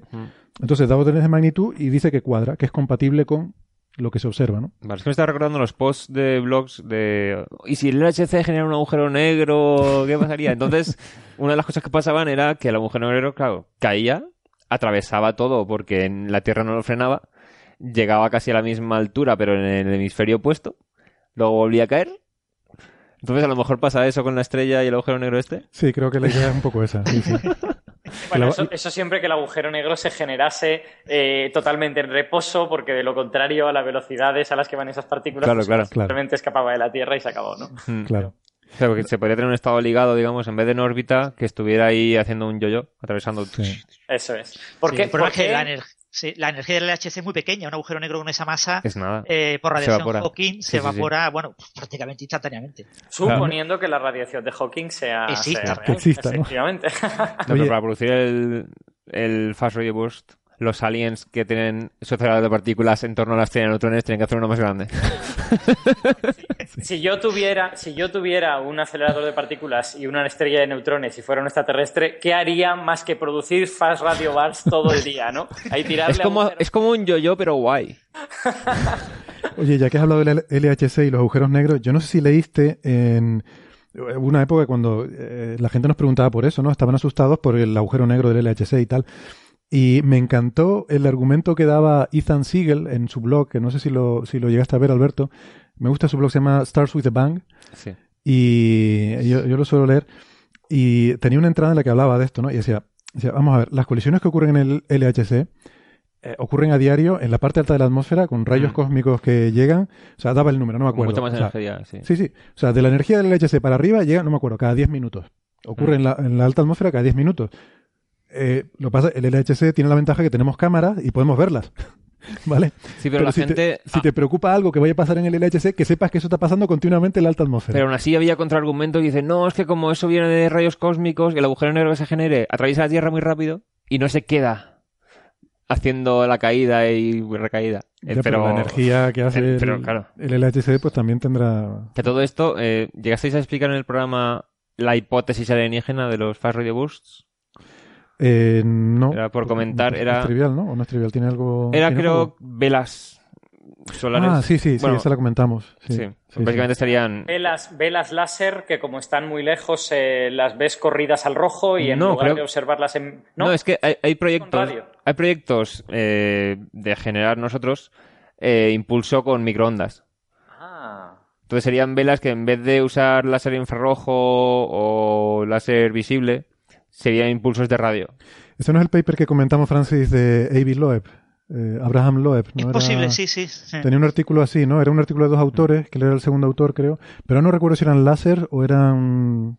Pero- Yo tampoco lo recuerdo ahora mismo. Como Loeb escribe tantos artículos, yo- Sí, sí, recuerdo que. está no el re- hombre que está sembrado. Sí, es que no recuerdo si era sobre No los. sé si en dos años había escrito 60 o 70 o algo así. Sí, pues escribió también un Nature sobre agujeros negros que fue controvertido también, ¿no? Que también Claro, pero lo debatiendo. sorprendente de Loeb es que como está muy bien situado, eh, publica donde quiere. Claro, Después te publica un paper en Science, en Nature, y después te publica tres o cuatro cosas que tú dices, pero eso es absolutamente eh, sin sentido, ¿no? De todas Pero maneras, yo, a mí- me da envidia, ¿eh? Yo tengo mucha envidia de ese hombre, ¿eh? Claro. Pero yo sé- o sea, sé Gustaría que lo de propulsar velas con microondas es un... lleva ya tiempo. Y de hecho es una de las cosas que se busca con SETI. Eh, de hecho, cuando se empezó a mirar la estrella de Tabi en radio, dice, si hay una civilización construyendo tal, a lo mejor se impulsan con este método y detectamos ondas de radio eh, simplemente por la propulsión. O sea, es una de las cosas que se buscan activamente con SETI. De, de todas maneras, yo tengo, yo tengo un argumento eh, así como medio antrópico en contra de, de esta hipótesis de que sean velas láser. O sea, ahora mismo estamos diseñando, estamos pensando en aparatos que utilizan velas láser o velas con microondas o velas con no sé qué, y ahora mismo interpretamos estas cosas Sí, como justamente velas eso. láser, ¿no? Es conforme se nos ocurren ideas, vamos buscándolas. Sí. A mí me gusta la frase de, de Carlos Westender, ¿no? Que dice que nos buscamos a nosotros mismos en el espacio. Sí, sí, sí. Eso es, eso es. O sea, si estuviéramos en la época vikinga, pues querríamos que, creíamos que estos fenómenos pues vienen por un barco con un dragón que emite ondas de radio, ¿no? Sí, en el fondo es... Un eh, tam-tam. En sería, el fondo es solamente pensar, si nosotros usamos esta tecnología, eh, produciríamos una señal de- de- detectable desde otro sistema solar. Entonces dices, mm, vamos a incluir esto entre las cosas que buscamos, por si acaso. No, no, sí, sí, a mí, me, a mí la idea me parece bien. Mm. Lo que me sorprende es que tú ves eh, un montón de señales que comprendes Ya, claro. razonablemente bien con astrofísica, un par de señales o una que no entiendes, y esa una resulta que corresponde a una tecnología que tú estás ahora mismo considerando. Eh, un poco extraño, ¿no? Deberías Sí, es más- un montón de lo señales que contrario, no claro. En ese sentido, eh, perdona, lo más antrópico que he visto es justamente ese paper que creo que era de Loeb, eh, espero no equivocarme, si no ya lo editaré y lo borraré todo, que decía, o sea, lo más antrópico que he visto, y no he visto cosa igual, eh, sobre esta hipótesis de que son velas láser y un sistema de propulsión y tal, hacían una estimación de la energía necesaria, ¿no? Y llegaban a la conclusión de que podía ser algo de tamaño planetario, el, el digamos, el, el haz del láser que tenían que producir y tal.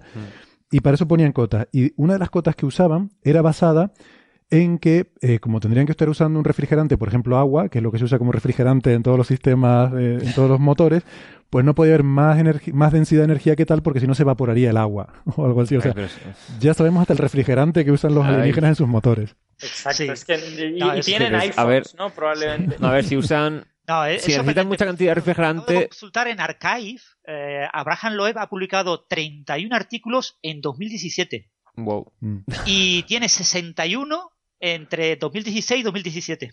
Pero ¿te has mirado si tiene hermanos? Eh, no lo sé, todo fi- tiene que trabajar también en la Universidad de Harvard, ¿no? Buah. Yo qué sé, a lo mejor es como los Bernoulli y yo qué sé. y- Sí, pero aquí creo- los argumentos suelen ser más... Muchas veces lo, lo pone entre paréntesis que viene de Harvard y, y no, no siempre, ¿eh?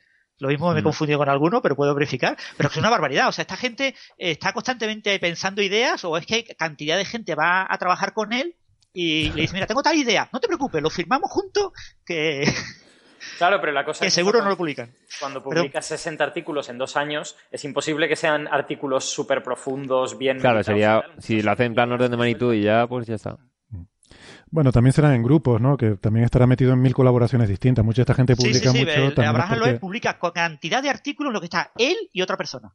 Es- Sí, eso es lo sorprendente, ¿no? Porque claro, yo mucha gente que publica mucho, pues muchas veces porque están en colaboraciones grandes, con mucha gente, diferentes cosas. Eh, bueno, Sí, Pero también teniendo en cuenta, o sea, lo de la propulsión de microondas ya lleva años. Eh, Si sacan un artículo diciendo, a lo mejor los fast readables son, el único cálculo que han hecho es ver si los rangos de energía cuadran y ya. Mm. Todo lo demás ya estaba de antes calculado, entonces no es demasiado trabajo. era, era un artículo de, de cálculo de servilleta, eran cuatro Claro. cosas y si no recuerdo mal, además recuerdo que era el, el, primer autor del artículo, era de dos autores, era un postdoc que venía de trabajar en simulaciones MHD. Y bueno, y ahora hacía pues cálculos de órdenes de magnitud de refrigerantes de extraterrestres. Sí. Hombre, a ver, supongo que será, lo que habrán dicho será, mm, si necesitan muchísima cantidad de refrigerante, el agua es muy abundante. Es- sería como lo más fácil. No, no decían eso. Bueno, Decían- pero a lo mejor en eso... Decían, supongamos agua.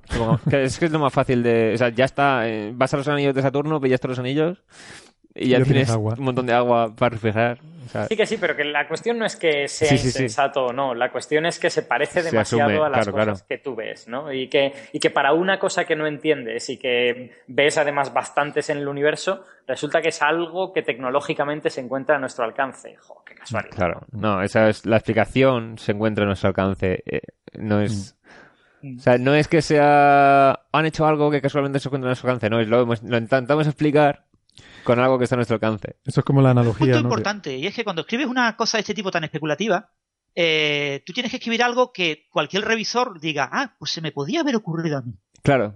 Pero si propones una cosa muy exótica, dices, uy, esto es muy exótico, esto no se le ocurre Sí. a nadie. Y cuanto más concretes, dices, uff. Pero si es algo que, en plan, con principios generales podría producir esta misión, es más fácil que se.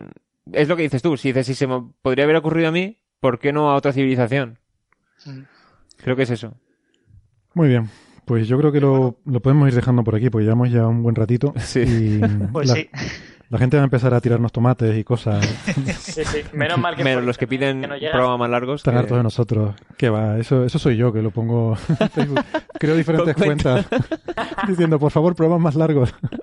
para que parezca que tenemos oyentes y eso. La mitad de las preguntas las envío yo también, me cambio la voz. No sabes, soy como el Ortega, hago voces y, y nos mando preguntas. Bueno, oye, que, que de verdad, por cierto, hablando del Ortega, muchas gracias por, por estar por aquí de visita, lo pasamos muy bien, estuvo aquí unos días con nosotros y fue muy divertido. Es un tío genial, la verdad que es un placer conocerte en persona, Juan Carlos.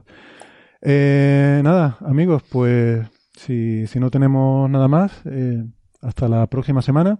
Bueno, yo, yo solo, ya que, ya que lo has comentado, solo recomendar que quien no lo haya leído, que lea el artículo que Ortega escribió sobre su estancia en- con vosotros, porque es súper bonito y súper motivacional. Hablando de qué cosas son las importantes, ¿no? De si deberíamos pasarnos el día hablando de política o si hay otras cosas que, que tienen más relevancia que eso y hablamos muy poco de ellas. Eh, ¿Aclara dónde lo publicó, En, Alberto? en el periódico, el periódico de Cataluña, el domingo pasado. Eh, sí, me ruboriza, me ruboriza mucho ese artículo, pero, pero es ¿También lo ¿no? tú mismo? ¿Eh? Sí, lo escribí. Sí. Juan Carlos Ortega es un seudónimo con el que escribo en el periódico. Pillaste a un amigo y dice, ponte como que eres él. Héctor, ¿no? O sea, quiero decir, no, no hay nadie, está Héctor solo haciendo voces diferentes. De hecho, sí, aquí está Héctor. Héctor y Héctor, ¿no te parece sorprendente? se, se nota mucho, ¿no? Pero es que dirían, eh, no, es demasiado... No, o sea, no puede ser que sea el mismo. Y se haya puesto dos voces. Claro, sería, sería demasiado absurdo. Es de... Se puede... Deniability, ¿cómo se dice? Pero ahora, ahora la gente se queda con la intriga. Ya, ver- ya verás tú que nos van a venir preguntas. Héctor Socas es un gran imitador de voces, ¿eh? O sea, que yo no digo nada, ¿eh? Pero puede imitar cualquier voz, hasta la de Musé. Venga, lo dejamos aquí. Yo creo que tenemos que dejar de beber esto que estamos bebiendo. Venga, un abrazo a todos. Hasta la semana que viene. Gracias, amigos. Un abrazo, hasta luego. Un abrazo, nos vemos. Chao.